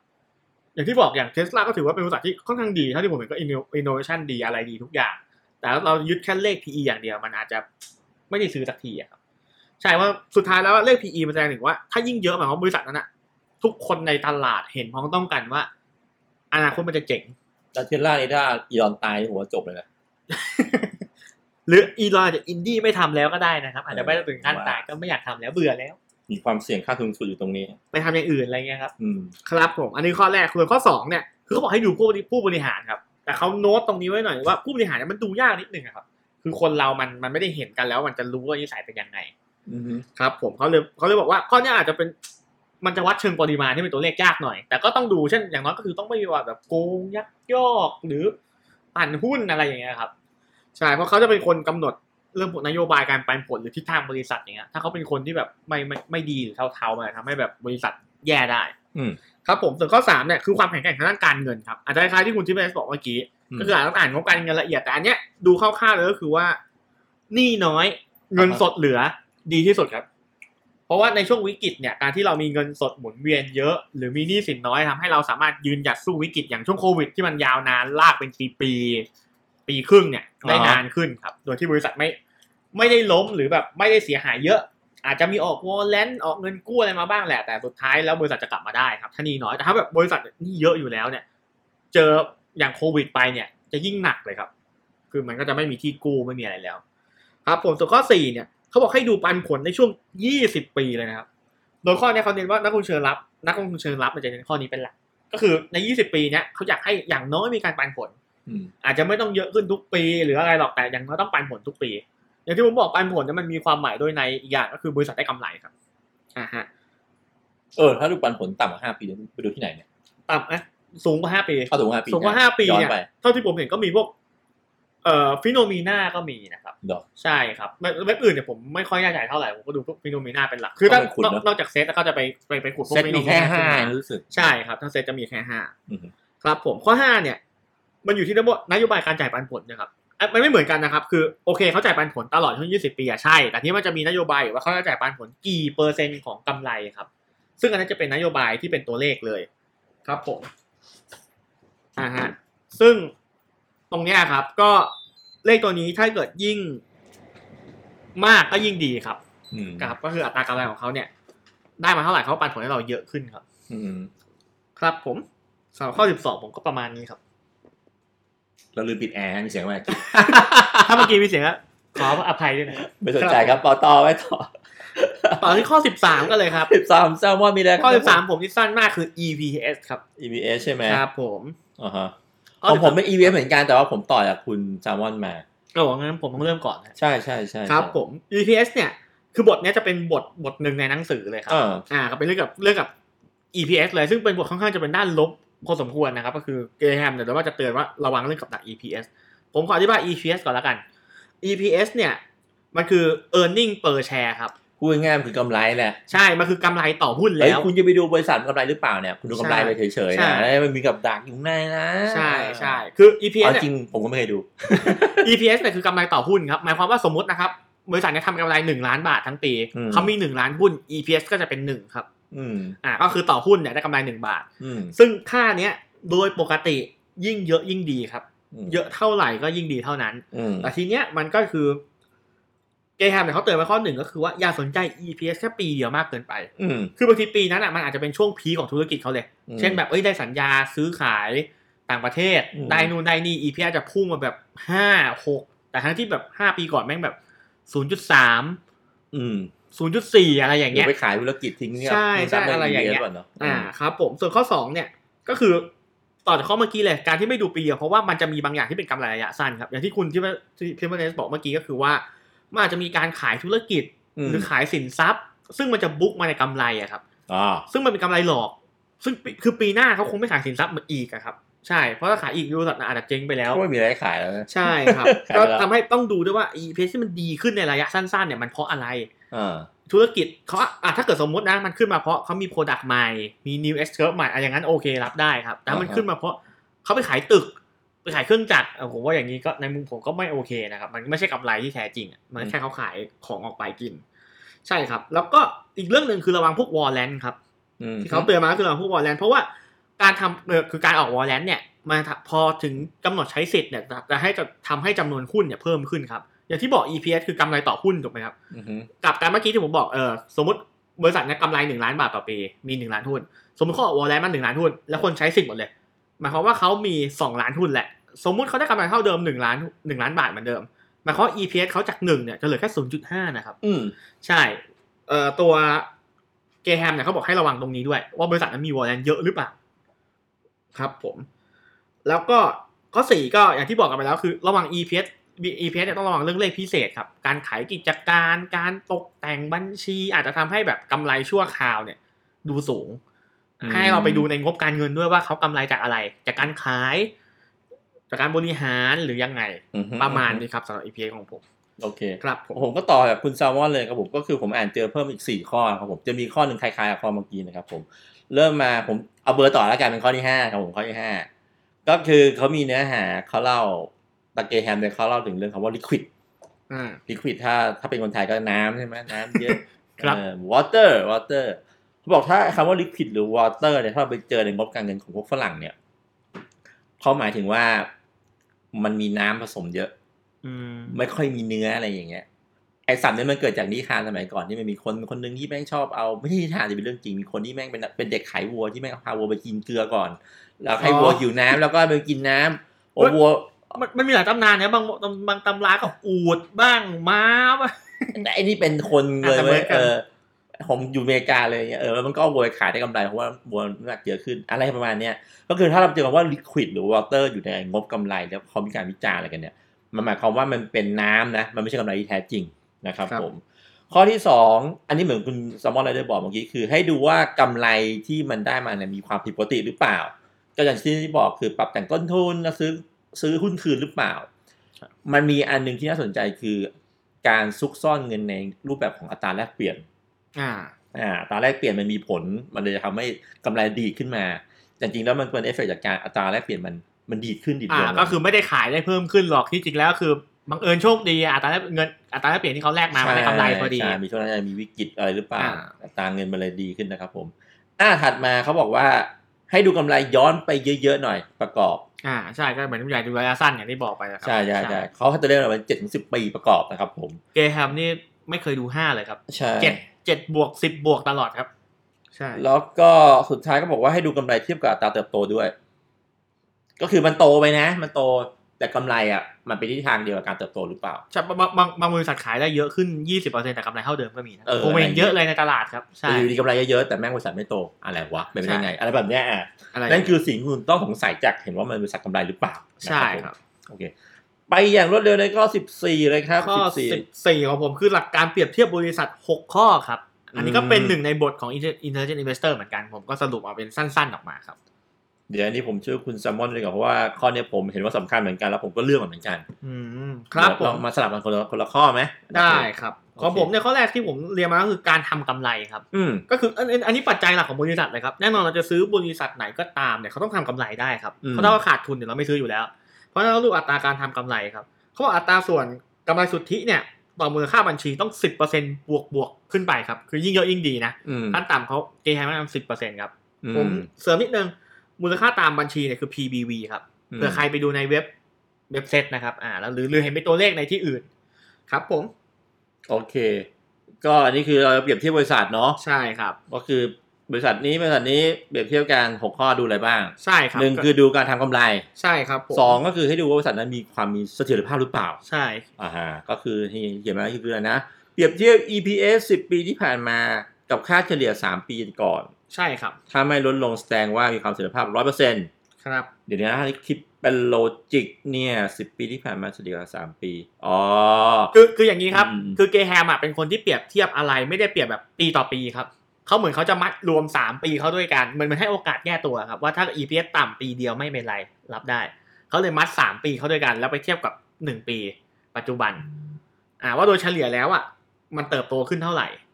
ม คือถ้าเราไปเปรียบเทียบปีต่อปีมันอาจจะโอเคมันจะมีปีหนึ่งอย่างอย่างปีโควิดอย่างเงี้ยขาดทุนยับเลย EPS เหลือแบบ 0.1 ถ้าเราแบบดูแค่ปีเดียวมันอาจจะดูแย่ไงครับเขาก็เลยมัด 3 ปีเข้าด้วยกัน อืม ครับผม ก็ดูสามปีเนอะว่าสามปีล่าสุดเกิดอะไรขึ้น แล้วก็ ใช่ครับ ให้ย้อนไปเทียบกับสิบปีเฉลี่ยทั้งหมดเลย ครับผม ข้อสามนะคุณแซมมอน ข้อ3คือการเติบโตครับอย่างที่บอก นอกจากเขาทำกำไรได้ นอกจากเขามีเสถียรภาพแล้วเนี่ยก็ต้องดูด้วยครับว่าเสถียรภาพเนี่ยเขาเติบโตกี่เปอร์เซ็นต์เช่นบางบริษัทบอกเสถียรภาพจริงแต่เติบโตเปอร์เซ็นต์หนึ่งต่อปีก็ก็ไม่ไหวถูกไหมครับ อือฮึ อ่ะทางเกมก็เลยบอกว่า ให้เอา PS ลองไปเปรียบเทียบดู ครับผม แล้วก็ก็สังเกตอย่างหนึ่งที่แกแกบอกมาก็คือบริษัทที่ PE สูงสูงๆอ่ะอัตราเติบโตมักจะสูงด้วย อือฮึ อันอันนี้คือสิ่งที่เขาเจอเป็นข้อสังเกตให้ให้ให้ให้เรามานะครับ อืม ใช่ ต่อข้อสี่เลยต่อข้อสี่เลย ข้อสี่ก็คือฐานะการเงินครับ ก็อย่างที่บอกไปเมื่อกี้เออมีเขามีเขามีประมาณ 3 ข้อให้คอนเซิร์น อ่าฮะ สำหรับสาขาการเงินก็คือว่าสินทรัพย์หมุนเวียนต่อหนี้สินหมุนเวียนเนี่ยต้องมากกว่า 2 เท่า อันนี้หมายความว่าอะไร อันนี้หมายความว่าสมมติบริษัทเกิดช็อตอะไรก็ตามแต่โรงงานไฟไหม้หรืออะไรอย่างเงี้ย อือฮึ ผลิตของไม่ได้ไม่มีกำไรก็ยังมีเงินอะไปจ่ายหนี้อยู่ อืม สองเท่าก็หมายถึงก็จะยังอยู่ได้อีกประมาณสองงวดหนี้ อือฮึ ครับผม ส่วน ข้อถัดมาข้อถัดมา ข้อถัดมาเขาบอกถ้า อันนี้ เกิด สั้นเดี๋ยวผมผมขอผมขอผมขอ ได้ได้ได้ครับ ให้ปันผลต่อเนื่องอ่า ต่อเลยครับต่อเลยครับ หรือว่าข้อหกเนี่ยก็คือประวัติราคาหุ้นครับ เอ่อ เขาก็บอกให้ดูด้วยอย่างที่อย่างที่เราเคยพูดเป็นก่อนข้อก่อนหน้าหน้านี้นะครับว่า เอ่อ ไอ้จุดต่ำสุดที่เราเห็นเนี่ย เราอาจจะดูแค่สองปีหรือเปล่า อืม มันอาจจะเคยต่ำกว่านี้เมื่อสิบปีที่แล้วหรือเปล่าเขาบอกให้ อืม ดูดูดูประวัติก่อนใจเย็นๆอย่าเพิ่งแบบ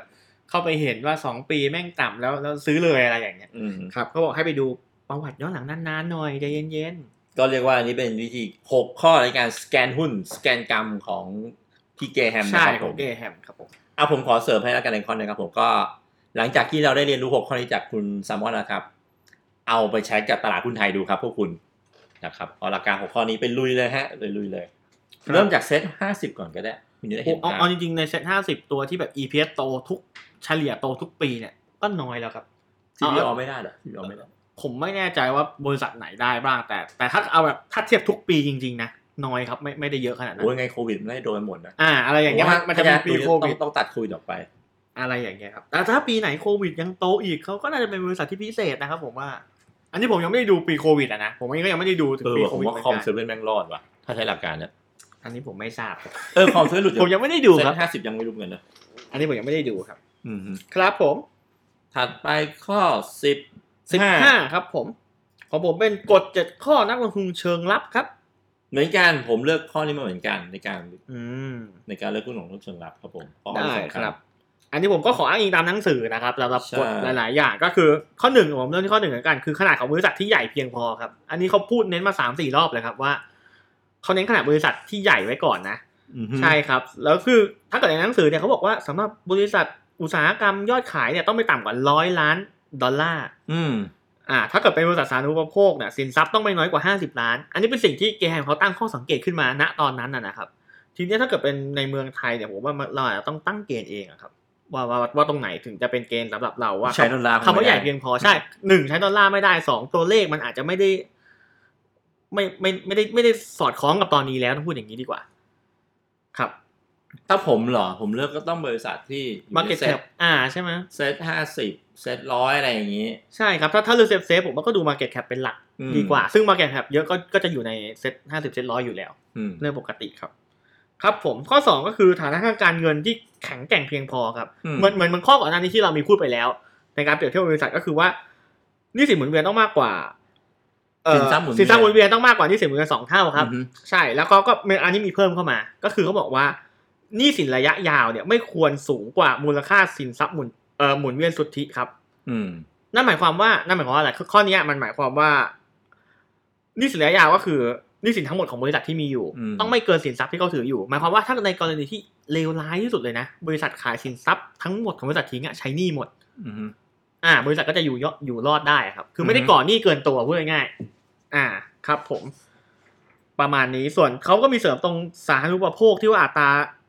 หนี้สินต่อส่วนผู้ถือหุ้นเนี่ยต้องไม่เกินสองเท่าแต่อันเนี้ยอย่างที่บอกสาธารณูปโภคในประเทศไทยไม่ค่อยมีอะครับอาจจะ โอ้ข้อสามผม เป็น ข ตัว อย่าง ข้น้ยอสามผมขอข้อสามสั้น ได้ครับผมข้อสาม บริษัทต้องมีเสถียรภาพของผลกำไร คือต้องกำไรมาตลอด 10 ปีที่ผ่านมา ใช่ ครับ ขอบคุณครับ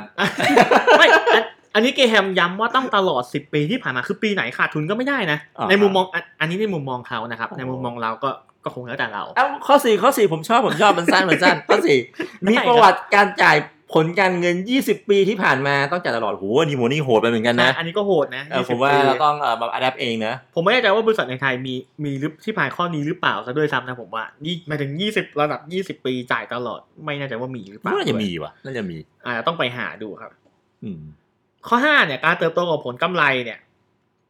เอ่ออันนี้ก็อย่างที่บอกก็ อือฮึ EPS เนี่ยเฉลี่ยสามปีล่าสุดต้องสูงกว่าช่วงสามปีก่อนหน้า อืมฮึ อย่างน้อยเนี่ยหนึ่งในสามด้วยนะ คือไม่ได้อย่างที่บอกมันไม่ใช่โตขึ้นแค่หนึ่งเปอร์เซ็นต์นะไม่ไม่เอานะ อืม คือต้องหนึ่งในสามประมาณสามสิบสามสิบกว่าเปอร์เซ็นต์ สามสิบ อ่า ห้า สามสิบห้าเปอร์เซ็นต์สามสามสิบสามจุดสามอ่า อืม ประมาณสามสิบสี่เปอร์เซ็นต์ประมาณนั้น อันนี้ที่เกแฮมแนะนำ อืม ครับผม อ่ะข้อที่ผมขออ่ะมันสั้นมันสั้น ครับผม อัตราส่วนราคาต่อผลกำไรที่ไม่สูงเกิน ครับผม ราคาหุ้นไม่ควรเกิน1 5 เท่าของผลกำไรเฉลี่ยในช่วง 3 ปีที่ผ่านมา ครับ 15 เท่า 15เท่าครับ 15 15เท่าครับ โอ้โห ก็ PE ไม่เกินเอาพูดง่ายๆถ้าพูดภาษาง่ายๆคือ PE ไม่เกินสิบห้าโดยประมาณ โดยโดยประมาณครั ไม่ บ เกินควร15 เท่าของเฉลี่ยช่วง 3 ปีที่ผ่านมา ใช่ครับ ครับผม ใช้ได้เลยนะ แล้วก็ข้อเจ็ดคืออันอันนี้อันนี้จะก่อนเนื่องกับเกี่ยวเนื่องจากข้อหกนะครับ อืม เอ่อคล้ายๆกันก็คือว่าเขาบอกว่าอัตราส่วนราคาต่อมูลค่าต่อบัญชีเนี่ยไม่สูงเกินไป ก็คือราคาหุ้นเนี่ยจะไม่เกิน 1.5 เท่าของมูลค่าตามบัญชี หรือ ม ถ้าเป็นสูตรเนี่ย หรือหรืออาจจะปรับเปลี่ยนได้ว่าคือปกติเราจะบอก PE ไม่เกิน 10 ใช่ไหม อืม PBV ไม่เกิน 1.5 อ่า แต่ถ้าเกิดเอออันนี้อันนี้เขาให้ความยืดหยุ่นมาก็คือว่าเอา PE เนี่ยคูณด้วย PBV อ่ะไม่สมควรเกิน 22.5 อ่า ก็คือไม่ได้สนว่า PE เท่าไหร่หรือ PBV เท่าไหร่ละแค่ โอเค สองตัวนี้คูณกันต้องไม่เกิน 22.5 โอเค ครับผม อ่ะผมเสริมข้อ 15 ให้นิดนึงนะครับผม ก็คืออันนี้เป็นสูตรของที่เกแฮมแบบที่ใช้กับการลงทุนเชิงรับ แต่ถ้าเอาเชิงรับอันเนี้ยไปใช้กับพวกเชิงรุกเนี่ยชาตินี้คงไม่ได้ซื้อหุ้นกันมาดีนะครับผม ใช่ โอ้เอาจริงๆกฎของเชอร์ล็อกก็ยุคอย่างที่บอกอะครับ ปันผล 20 ปีแล้ว เอผอม มันจะหายไหนวะ ผมไม่ค่อยมั่นใจเล เอย อ ว่าจะมีบริษัทในไทยทำได้หรือเปล่าด้วยซ้ เพราะฉะนั้นนะผมว่าคุณต้องหาสูตรที่เหมาะกับคุณเอง และคุณรับได้หากมัน ใช่ เกิดความชิบหายขึ้นมาแล้วครับผม ผมเลยแนะนำว่าคุณไปหาสูตรที่เหมาะกับคุณเอง โดยใช้หลักการเมื่อกี้แหละ อย่างเช่นปันผล ำแต่อาจจะปรับตัวเลขหน่อยอะ อ่า ตามให้มันเข้าตามสถานการณ์ ยี่ นะค สิ รั บบ ปีก็เหลือไปสักสองปีก็ได้วะ เออเดี๋ยวเดี๋ยว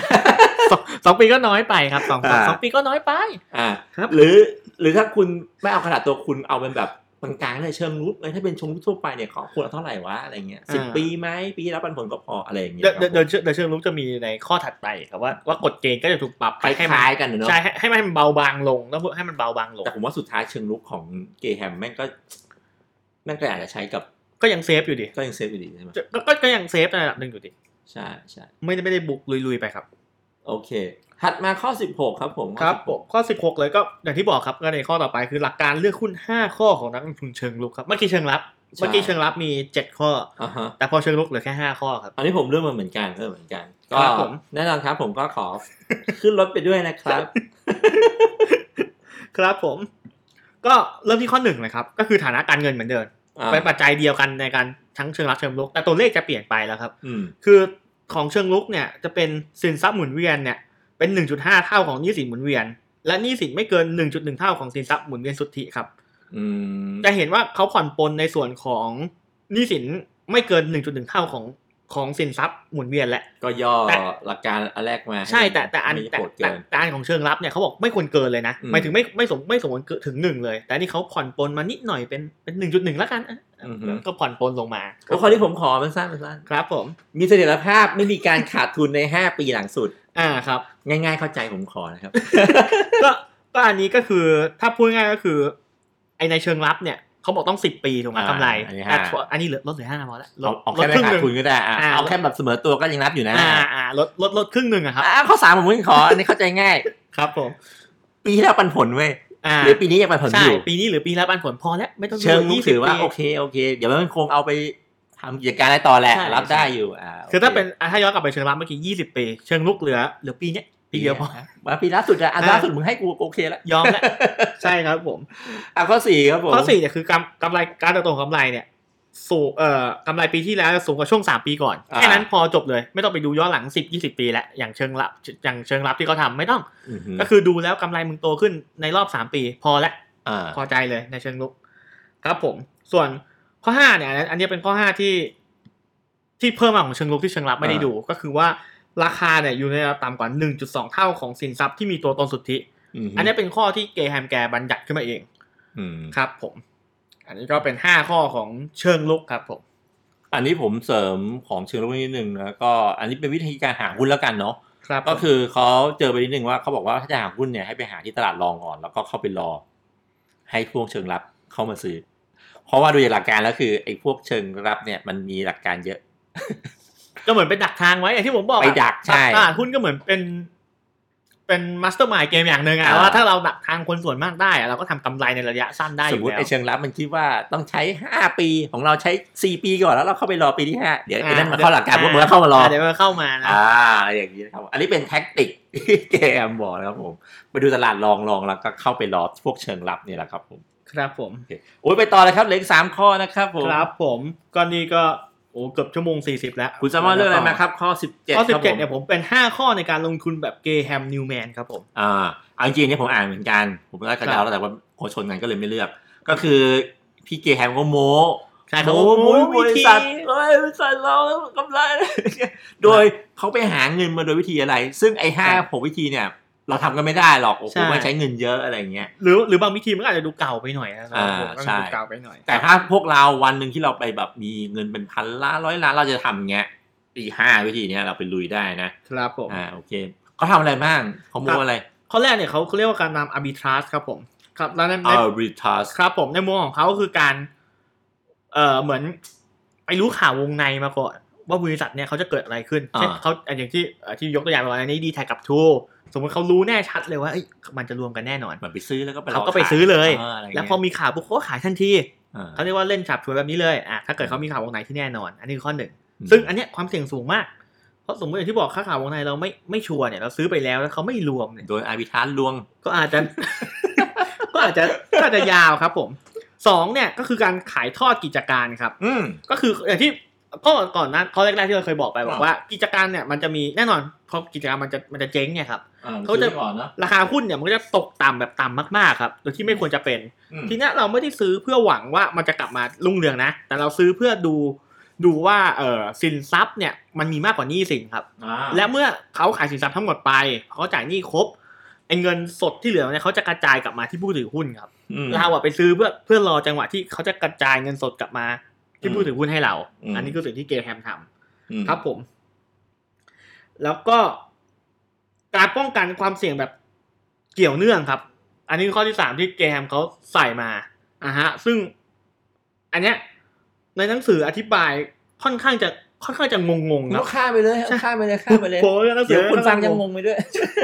แล้วข้อสี่เนี่ยคือเป็นหุ้นแบบเน็ตเน็ตครับ เฮ้ยนี่ผมเข้าใจเลย ใช่หุ้นหุ้นแบบเน็ตเน็ตของแกเหมือนแกชอบตรงนี้มากเลยนะ อืม แกชอบไปกวาดซื้อหุ้นเน็ตเน็ตมาเขาบอกมาซื้อหุ้นที่ราคาต่ำกว่าเงินหมุนเวียนครับ มันเหมือนจอห์นเทมเพลตันน่ะ ใช่ที่ซื้อหุ้นหนึ่งร้อยหนึ่งร้อยตัว ไอ้หุ้นก้นบุหรี่เลย ใช่ใช่ครับ โรคจิตพออะไรสองคนนี้ หลักหลักการเดียวกัน คือก็ผมรู้สึกแกแฮมแกเป็นคนที่ทดลองหลักการต่างๆ กับตลาดจริงนะ อืม คือแกไม่ได้ลองกับผลแม็กเทสหรืออะไรแกลงตลาดจริงเลยแกมีเงินแกก็ไปก็ก็เริ่มเลย ก็ไม่ใช่เงินเขานี่ ใช่ อันนี้ไม่รู้ เปิดเทมเพลตันเนี่ยที่ไปยืมเงินแม่ยายมา อ่า ป่ะ มีเงินแม่ยายอะไรมาครับ สองเลย ครับแล้วเขาบอกว่าไอ้ไอ้ไอ้คำว่าหุ้นเน็ตเน็ตเนี่ยคือหุ้นที่สินทรัพย์หมุนเวียนเนี่ยลบหนี้สินทั้งหมดแล้วเนี่ย อ่า มันยังเหลือก็คือยังมีเงินสดเหลือ โดยที่ราคาเนี่ยไม่เกินหนึ่งในสามครับดูแต่แต่แต่อันนี้มีคำว่าแต่นะครับ อืม ต้องกระจายความเสี่ยงมากถึงหนึ่งร้อยตัวครับ อืม เพราะเราไม่ดูอย่างอื่นเลย เราดูแค่ว่าหนี้สินเอ่อไม่ใช่สินทรัพย์มันมากกว่าหนี้สินแค่นั้น ไม่ดูอย่างอื่น เราก็เลยต้องกระจายความเสี่ยงเป็นร้อยตัวเลยครับกันพลาดกันพลาดเพราะเราไม่ดูอะไรอย่างอื่นเลย อืม ครับผมส่วนข้อห้าเนี่ย การซื้อกิจการเพื่อเข้าไปบริหาร ซึ่งระดับเราคงไม่ถึงขนาดนั้นมั้งครับ เราคงไม่คงไปซื้อหุ้นใหญ่ใครแล้วไปบริหารบริษัทเขาหรอกครับ นี่ไงซื้อหุ้นการบินไทยเลยคุณ แล้วเราก็เข้าไปบริหารนะครับ เดี๋ยวๆเราคงไม่มีเงินขนาดนั้น แต่อันเนี้ยคือแกแฮมเขาก็แค่แค่แค่แค่แค่ใส่เข้ามาเฉยๆเป็นแนวทางของเขาอ่าใช่เราเราไม่จำเป็นต้องต้องไปทำตามเขา อ่า ครับผม แล้วก็อันนี้มีข้อแถมมานิดนึงก็คือเขาเตือนมานิดนึงว่านักลงทุนเชิงลุกเนี่ยระวังการซื้อหุ้นราคาแพงนะเพราะเขาบอกไว้เสมอว่าหุ้นเนี่ยเป็นวัฏจักร คุณไปซื้อที่จุดยอดเนี่ยคุณอาจจะติดดอยได้ อือฮึ ครับผม ก็นั้นก็คือเป็นวิธีการหาเงินจากแกมนิวแมน ใช่ของกองทุนครับ ของคุณเขา กอง นะค ทุ รับ น ผ ครับ ม ครับผม ทีนี้ในหนังสือเนี่ยของเล่มเนี้ยเกย์แฮมเขาเล่าด้านมืดของตลาดหุ้นมาด้วย อืม อันนั้นด้านสว่างแล้วที่เขาทำเขาบอกเลยเขาไปเจอประสบการณ์ด้านมืดมา แต่เขาไม่ได้ทำนะเขาก็เล่าเคสมาเยอะแยะเลยผม ไม่ได้ทำจริงด้วยเหรอ ไม่รู้ก็ไม่ได้ชื่อเขาอะไรไอ้สัตว์เอเอ ครับ ก็เลยผมก็เลยเลือกมาสี่ตัวอย่างที่เขามานะผมก็เรื่องมันยาวแหละแต่ผมสรุปไว้เลยคือเขาบอกว่ามันมีบริษัทรถไฟทำได้ไหมเราเคยเล่ากัน อ่า นะเขาบอกว่ารถไฟเป็นบริษัทที่แบบยิ่งใหญ่มาก ดูมั่นคงมากอยู่ดีแม่งล้ม ใช่ ก็คือเขาจะบอกว่าถึงบริษัทที่มันดูยิ่งใหญ่นะ แต่วันที่มันล้มเนี่ยมันก็เกิดขึ้นได้เหมือนกัน คุณอย่านิ่งนองใจไม่สนใจตามข่าว แต่เกแฮมเขาบอกว่ามันจะมีสัญญาณเล็กๆ คอยบอกมาในงบอยู่แล้วนะครับผมให้ตามดูหนึ่งบริษัทใหญ่ก็ล้มได้นะครับผม ครับ สองคือด้านมืด บริษัทที่โตเร็วมาก แล้วก็เหมือนไปกู้เงินมาทำนู่นทำนี่เนี่ย อ่า แล้วก็บริหารโดยคนเก่งๆคนเดียวเนี่ย อ่า แม่งมีโอกาสชิบหายสูงมาก ไปคุณคุณนะคุณคุณคุณนะครับ ติดล้อ ไม่ใช่ ไม่ใช่นะ ครับผม เอเวอร์กรีนไงเอเวอร์กรีนเคสนี้เลยนะครับผมโตเร็วมากกู้หนี่ดึมสิงมากทำนู่นทำนี่นะครับผมแล้วก็ไปไม่รอดนะครับผมเคสที่สามคือถ้าคุณได้ยินนะ บริษัทเล็กไปเทคโอเวอร์บริษัทใหญ่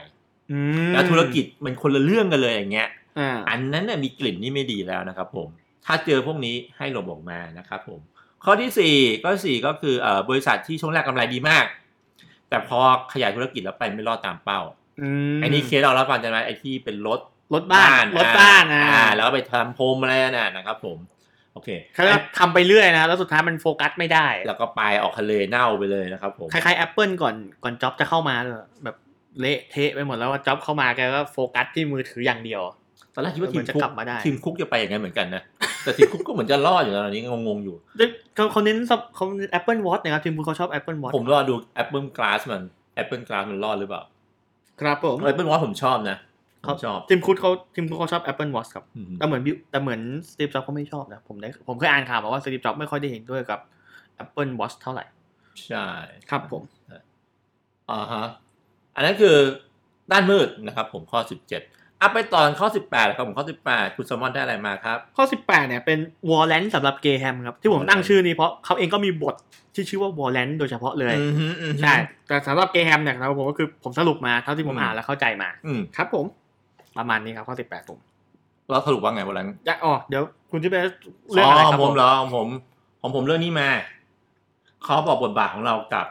กับเจ้าของกิจการ อืม หรือเจ้าของผู้บริหารอะไรพวกเนี้ย เราควรทำไงกับเขา ครับผม ครับผม เดี๋ยวผมเริ่มวอลเลนของผมก็ได้ครับวอลเลน อ่าฮะ สำหรับเกมของผมที่ผมอ่านสรุปมาได้เนี่ยก็คือหนึ่งเลยข้อแรกสำคัญมาก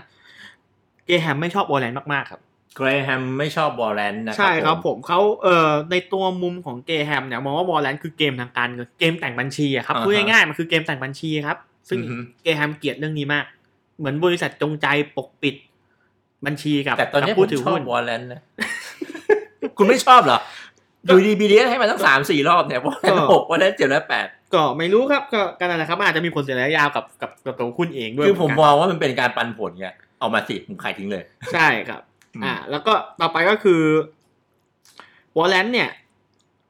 คุณสมบัติของมันก่อนก่อนที่จะบอกว่าแวมที่ไม่ชอบเนี่ยชอบไม่ชอบก็คือมันจะเป็นเหมือนสิทธิ์ในการแลกเปลี่ยนตัววอลเลนเนี่ยเป็นหุ้นสามัญด้วยเงินจำนวนหนึ่ง อันนี้อยู่ที่บริษัทกำหนดนะครับ อย่างเมื่อกี้ที่บอกมี BTS ก็อาจจะมี W6 ที่แบบ ถ้าผมจำไม่ผิดราคาจะ 9 บาทหรือ 10 บาทเนี่ยแหละครับ9บาทกว่ากว่าๆ10 บาทประมาณนี้ ก็คือถ้าเกิดเราใช้เงินเท่านี้บวกกับวอลเลนเนี่ยเราก็สามารถที่จะแลกหุ้นสามัญของ BTS ออกมาได้ อืม ครับผม อืม แล้วก็เอ่อผลกระทบอะที่ที่ที่ตัวเกมไม่ชอบเลยอะเพราะวอลเลนจะเพิ่มไปเพิ่มจำนวนหุ้นครับทำให้ EPS เนี่ยตกลงมา ครับแล้วก็เป็นเหตุผลที่ทำให้แกมแกไม่ชอบครับเพราะ EPS เนี่ยเป็นหนึ่งในหัวใจหลักที่แกดูบ่อย อืฮึ ตกลงมาแกก็ไม่ค่อยแฮปปี้ครับ อืม ประมาณนั้นครับ ของ แล้วของ ผม คุณจิปเปิลเอสครับ ของผมเนี่ยไปเอาเรื่องนี้มาของอ่าเจ้าของกิจการ โดยปกติเนี่ยเวลาเราดูหุ้นเนี่ยเราจะดูชื่อเจ้าของกิจการด้วย อ่ะพูดถึงหุ้นใหญ่นะแล้วพูดถึงใหญ่แล้วกันนะ อ่าหุ้นใหญ่ให้มัน ครับ ประวัติไงวะ JPS เนี่ยประกันประวัติเป็นไง JPS JPS อะไรเงี้ย รู้ๆกันอยู่ครับ สายปานหรือเปล่าอะไรอย่างเงี้ย ก็คือเวลาเราซื้อหุ้นขั้นแรกเราดูแล้วล่ะชื่อผู้บริหารเป็นยังไงมีจริยธรรมหรือเปล่า แต่จริงๆอ่ะเราจะไปตีโพยตีพายเขาไม่ได้หรอกเพราะว่าเซตเขามีดาวให้อยู่แล้ว อ่า เราไปดูดาวเลยไปดูดาวเขาไปบอกให้คนนี้ดีไม่ดีประวัติดีไม่ดียังไงนะครับผมอยู่ในเว็บไซต์เนาะลองไปขุดเอานะครับผม โอเค ทีนี้นอกเหนือจากที่เราจะดูเรื่องนี้ด้วยปุ๊บเนี่ยเขาบอกว่าสิ่งที่เราควรทำในฐานะคนซื้อหุ้นเขาเนี่ย วันที่เขาเอ่อเรียกว่าพบพบป ประชุมประชุมผู้ถือหุ้น อ่าผู้ถือหุ้น อ่า เนี่ยเราควรต้องทำอะไรบ้างนะครับ ผมพี่เกมบอกว่าหน้าที่ของเราเนี่ยควรเข้าไปประชุมกับเขาด้วย อืม ไปถามนู่นถาม ไปกินข้าวฟรีไม่ไม่ใช่ ไปถามเลยเฮ้ยเป็นยังไงแล้วเกิดอะไรขึ้นอย่างเงี้ย โดยที่เกแฮมบอกว่าเราควรจะต้องช่วยแนะนำเขานะ หรือว่าถ้ามีคำถามอะไรไม่แน่ใจเราจะได้รู้ตัวก่อนจะได้หนีจะได้อะไรนะครับผมซึ่ง อ่า สมมติเจแฮมบอกว่าถ้าไปเจอเหตุการณ์ที่หุ้นมันแบบแย่ลงเรื่อยๆ แล้วเราจะออกรู้ดีหรือเปล่าอะไรเงี้ยลองริสคำถามไปดู ซึ่งเขาแนะนำมาสามคำถามก็คือ เฮ้ยคุณลองไปถามเลยว่าบริหารไงว่าให้ขาดทุน จะจะโดนไล่ออกมาด้วย อ้าวไม่เราเป็นเจ้าของบริษัทนะเหมือนกันข้อสองคือถามว่าธุรกิจที่เหมือนกันเนี่ยทำไมเขากำไรวะแล้ว เออ คุณทำไมไม่ ทำ กำ ไม ไร เราขาดทุนนะ เออทำไมแอดวานเอเอมันกำไรวะแล้วทำไมถูมันไม่กำไรวะอะไรอย่างเงี้ย ไม่ความไรหรือเปล่าผมไม่รู้ ผมไม่ได้ตาม คุณถามมาเลยอย่าไม่ไม่อย่างงี้ แล้วก็ถามออกมาเลย แล้วมีแผนจะแก้ไขต่อไหมนะครับ ผมถามมาเลยสามสเต็ปถ้าคุณไปเจอหุ้นนี้คุณถูอยู่เนี่ยแล้วมันไม่กำไรสักทีนะครับ ผม โอเค แล้วก็ไปเจอในส่วนหนึ่งที่เกี่ยวกับเรื่องนี้ก็คือเขาบอกว่าธุรกิจถ้ามันดียังไงนะ แล้วถ้าธุรกิจมันดี อ่า ยังไงคือถ้าคนบริหารแย่อะไรเงี้ยธุรกิจมันก็ยังอยู่ได้ ก็คือพื้นฐานมันพอไปรอดอยู่แล้วนะ ใช่ อ่าเราก็น่าจะพอทูทูไทยๆไปได้แหล้ว เหมือนธุรกิจมันเมนเนจเองดี ใช่ มันเอง ใช่ อยู่แล้วนะครับผ อั ม น อัน เออ อันนี้เป็นหนึ่งในข้อที่ตัวบัฟเฟตเองก็พูดครับบัฟเฟต ใช่ เคยมีคำพูดประมาณว่าให้เลือกซื้อที่บริษัทที่แม้แต่ผู้บริหารเนี่ยจะโง่มากแค่ไหนก็ตามแล้วธุรกิจยังอยู่ได้ครับ ใช่ เพราะเพราะว่าวันหนึ่งอ่ะเราจะได้ผู้บริหารอย่างนั้นเข้ามาบริหารครับ อืม บัฟเฟตใช้คำนี้ไว้ครับผม ก็คือเนี่ยเขาบอกให้ดูตรงนี้ด้วยนะครับผมโอเค ใช่ครับ เอาไปกันต่อเลยสองข้อสุดท้ายนะครับ สองข้อ ผม สุดท้ายแล้วข้อ 19 ของผมก็คือหุ้น IPO สำหรับเกแฮมครับค อ่า ล้ายๆข้อเมื่อกี้ก็คือเมื่อกี้พูดถึงวอลเลนอันนี้พูดถึง IPO ของ แท ผม น เป็นนโยบายการปันผลนะครับผม ครับผมก็เริ่มที่ผมเลยหุ้น IPO เนี่ยแกแฮมบอกเลยอย่าไปซื้อ อือฮึ แกแฮมพูดคำนี้เลยนะครับคืออย่าไปซื้อ เพราะหนึ่งอ่ะมันไม่มีประวัติย้อนหลังครับ อืม ก็คือคุณดูไป 20ครับแกแฮมเท่ากับ20 ปีถูกไหมไอ้หุ้น IPO เนี่ยผมรู้สึกมันจะย้อนหลังแค่ 3 4 ปีเท่านั้นแหละครับ มันไม่มีไปถึง 20 ปีแกก็บอกเฮ้ยอย่าอย่าไปซื้อเลยครับกับอีกเหตุผลที่ข้อหนึงที่แกไม่ชอบเลยเขาบอกว่าไอ้หุ้น IPO เนี่ยมักจะมีค่าคอมแฝงครับ อืม ก็คือเหมือนเหมือนตัวบริษัทที่จะเอาเข้า IPO เนี่ยก็มีค่าความแฝงให้โบรกเกอร์ที่เชียร์เขาอยู่แล้วที่ที่พาเขาเข้าอยู่แล้วอะครับ ใช่ เพราะฉะนั้นโบรกก็จะเชียร์แต่มุมดีๆอะครับ ดีวีดีโบมันไปถือเป็นผู้ถือ อ่า หุ้น อะ ให ไร ญ่ อย่างเงี้ย ด้ว ไม่รู้คือ แบบ อะไรนะ เติบโตแน่นอนกี่เท่ากี่เท่าธุรกิจ อืม ดีอย่างงู้นอย่างนี้ดีอย่างนั้นโบรกก็เชียร์รัวๆทุกคนก็เขียนแต่ด้านดีของหุ้นออกมาอย่างเดียว แล้วเรา อืม เราซึ่งเสพข่าวได้ไม่เยอะเพราะบริษัทมันยังเพิ่งเข้ามาครับประวัติไม่เยอะอย่างเงี้ยเรา อื ก็ ม อาจจะไปหลงหลงคำเขาว่ามันจะดีจริงอะไรอย่างเงี้ย อืม เราซื้อเข้าไปซึ่งอ่ะเจแฮมเรื่องในหัวก็เจแฮมไม่ไม่แนะนำเลยครับ แกบอกว่า ไอ้ผิว ผู้ได้โบอย่าไปยุ่ง ใช่อย่าไป รา ยุ่ง คามันสูงเกินอยู่แล้วนะครับ ใช่ครับ โอเค ของผมเป็นเรื่องนโยบายการปันผลนะครับผม ก็คือเราซื้อหุ้นเราก็หวังสองอย่างเนอะราคาหุ้นมันขึ้นกับปันผลนะครับผมทีนี้เกแฮมก็คอมเมนต์เกี่ยวกับเรื่องการปันผลมานะครับผมเขาบอกว่าเอ่อปันผลเนี่ยข้อหนึ่งข้อหนึ่งจริง ๆ การปันผลเนี่ยมันไม่จำเป็นจะต้องปันผลให้เป็นเงินให้เราตลอดเวลานะก็อาจจะต้องเอาเงินบางส่วนไปขพัยาฒ ย นาธุรกิจ ใช่หรือซื้อธุรกิจอื่นต่อก็ได้ครับผม ครับ แต่ว่าในส่วนของเราที่เป็นผู้ถือหุ้นเนี่ย อย่างน้อยถ้าเขามาปันผลขึ้นมาเนี่ย เราต้องขออย่างน้อยสองในสามของกำไรเสมอ อ่า ปุ๊บมูลนิธิก็เขาเปิด หกสิบ กำไรมาหก 7% ล้าน อ่า อ่าแล้วก็มาเรียกร้องให้คุณรวนปันผลสักสี่ล้านนะอะไรอย่างนี้อ่านะครับผมส่วนอีกหนึ่งสองล้านคุณจะไปขยายอะไรายต่อก็เรื่องของคุณ ไปเปิดสาขาเพิ่มไปซื้อ ใช่ ธุรกิจอ่าก็ว่าไป ใช่ใช่ไม่ใช่เอาเงินไปงมไว้เป็นเงินสดต่ออะไรเงี้ยมันก็ไม่ถูกต้องนะครับผมโอเคถัดมาเขาบอกข้อสามถ้าเป็นผู้เติบโตเร็วเนี่ย ปันผลอาจไม่ต้องเยอะมากก็ได้นะ ใช่เน้นเน้นไปซื้อไป ใช่ ไปขยายกิจการดีกว่า ทำประกัน ไปสา โตอยู่ ขา สวยๆอย่างเงี้ยไปนั่นดีกว่าครับผ อ่าม เดี๋ยวเราก็ไปลุยไปไปเอาตรงที่ราคาเพิ่มเพิ่มดีกว่า ใช่ไปแคปิตอลเกนเอา ใช่ครับผม ครับ ข้อสุดท้ายเนี่ยเขาพูดถึงเรื่องการปันผลเป็นหุ้นไม่ได้เป็นเงิน อ่า ซึ่งเกแฮมบอกดีเกแฮมชอบ ถ้าเป็นหุ้น ถ้าเป็นหุ้นปันผลเป็นหุ้นเพราะหนึ่งคือไม่เสียภาษี อ่า อ่าสองคือขายต่อได้แล้วก็ต่อยอดอะไรของเขาเขาคงคิดว่าหุ้นนี้เขาเลือกมาดีละขายหุ้นมาอีก แต่ก็ดี ก็ยิ่งดีเลยว่ะ ใช่อ่ะ อ่า อารมณ์เดียวเหมือนอีลอนนะที่ทำงานรับเงินเป็นหุ้นเทสลาแทนเงินเดือนนะครับ อ่าอะไรแบบ ตัวอี เนี้ย ลอนเองก็ทำรับรับรับเงินเดือนเป็นหุ้นเทสลาแทน อ่า ครับผม โอเคโอ้มาถึงข้อสุดท้ายแล้วครับ ข้อสุดท้ายของ ข้อข้อสุดท้ายของเอพิโซดที่ยาวนานเกือบสองชั่วโมงนี้ครับ เดี๋ยวเขาเอาจะนานกว่านี้ก่อนเนาะ ครับผม ก็ อ่ะ ขอ คุ ง ณ เลือกอะไรมาเลือกไม่มา ของ ต้องเป็ ผม นไฮไลท์ เนี่ย แน่ๆอันนี้ ของผมเนี่ยเป็นข้อที่ผมชอบที่สุดในหนังสือเล่มนี้เลยแล้วกันครับ เออ ก็คือเรื่องของอัตราผลตอบแทนครับของการลงทุน อืม ครับ อันนี้ผมมาพูดเลยแล้วกันในเนื้อหาข้างในสั้นเพราะมันสั้นมากครับ ผมชอบก็คือเขาบอกอัตราผลตอบแทนของการลงทุนเนี่ยมันเท่ากับความพยายามบวกสติปัญญาที่ทุ่มเทลงไปครับ คือถ้าไม่มีสติปัญญาคงไม่ได้กำไรถูกปะ ใช่ คือ คือ คือเกรแฮมเขาพูดประมาณว่าก็ที่เราแบ่งเป็นเชิงรับเชิงลุกเนี่ย เพราะเราแบ่งเรื่องเวลา เรื่องความทุ่มเทกันเนี่ยฮะ โอเค เชิงรับเขาอาจจะไม่มีเวลาทุ่มเทให้กับตลาดหุ้นเยอะ เขาอาจจะทำงานหนัก หรืออะไรก็ตามเพื่อ เพื่อให้ได้เงินมา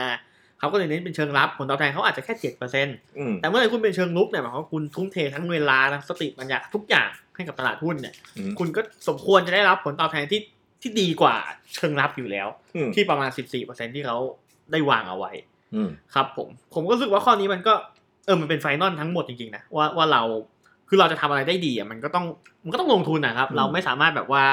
ฉาบฉวยซองลองซื้อมั่วแล้วมันอาจจะฟุกได้ทีสองที แต่มันจะไม่มีทางเกิดขึ้นในระยะยาวของการเล่นหุ้นของเราแน่นอน อืม ครับ ผมก็เลยเป็นเลือกเป็นข้อสุดท้ายเป็นข้อสรุปมาครับ ในตรงนี้ ของผมเลือกข้อสุดท้ายเป็นข้อที่เด็ดเหมือนกัน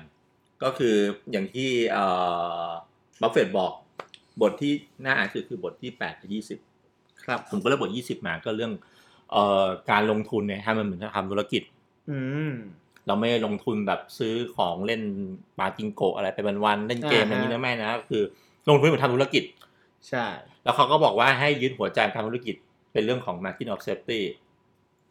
นะครับผม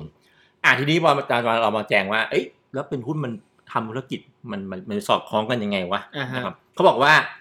คุณทำธุรกิจเนี่ย คุณก็ต้องรู้ว่าคุณทำธุรกิจอะไรอยู่ อ่าทำอะไรอยู่อ่ะ อ่า ทำอะไร ใช่ อยู่นะครับ คุณลงทุนหุ้นตัวนี้ คุณต้องรู้ หุ้นทำว่าอะไรอยู่ หุ้นทำอะไรอยู่ อะไรคือกำไรอะไรคือขาดทุน ใช่ให้คุณรู้จักหุ้นนะครับผม อ่า ทำธุรกิจ อ่านะครับผม ข้อสองเขาบอกว่าให้ทำเอง หา ทำเอง ข้อมูลเองศึกษาเองนะครับ ใช่ใช่ใช่ทำไมคนที่ทำธุรกิจสำสำเร็จใหญ่ ๆ ในโลกเนี้ยเขาลงทุนลุยเองหมด ใช่ครับ ขายก๋วยเตี๋ยวก็ลงไปขายเองไม่ไปจ้างคนลุย ยิ่งเราไปสัมผัสอะไรเยอะข้อมูลเท่าไหร่เนี่ยเราก็จะสำเร็จได้ง่ายขึ้น แล้วก็อาจจะมีประสบการณ์ในการตัดสินใจที่ดีขึ้นด้วยครับ ใช่ใช่ คือถ้าเรา ใช่ ไปฟังคนอื่นเอ้าหรือจะเป็นชาแนลเรา หรือจะเป็น อืม โบรกหรือเป็นอะไรก็ตามแต่ว่าเอ้ยหุ้นนี้ดีดีอย่างนั้นดีอย่างนี้เนี่ย คือถ้าเกิดคุณเชื่อพวกนั้นแล้วซื้อตามอย่างเดียวผมว่ามันไม่ได้อะไรครับ ใช่ ไม่เกิดประโยชน์ขึ้นมาเขาเรียกมันไม่ได้ประสบการณ์กับตัวคุณ ซื้อเองนะครับ ซื้อเองนะครับหุ้นนะครับ อย่า ผม อย่างน้อยถ้ากำไรก็ภูมิใจว่ากำไรในฝีมือเรานะ เขาบอกว่ามีข้อยกเว้นอย่างเดียวคือนอกจากคุณไว้ใจเขามาก อ่าไว้ใจเขามากแล้วสองคือเชื่อว่าเขาตรวจสอบอะไรเก่งกว่าเรา ครับ อ่าก็คือไปเลือกกองทุนนั้นแล้วคิดว่าตัวเก่งกว่าเรา แล้วก็ไว้ใจเขานะครับผม ครับ แล้วก็ถัดมาทำธุรกิจเนี่ย ให้หลีกเลี่ยงทำธุรกิจที่ได้กำไรน้อย และเสียเวลาเยอะ อืม อืม เออไม่ไม่เสียไม่ไม่ไม่คุ้มค่าเวลาให้เสียไปอ่ะพูดง่าย ที ครับ พีดับยูเนี่ยฮะ ลงไป อ่ะ ปีหนึ่งแม่งไม่ขึ้นเลย ๆ อันนี้ไม่รู้ครับ อันนี้ผมไม่ได้ตามครับผม โอเค ครับ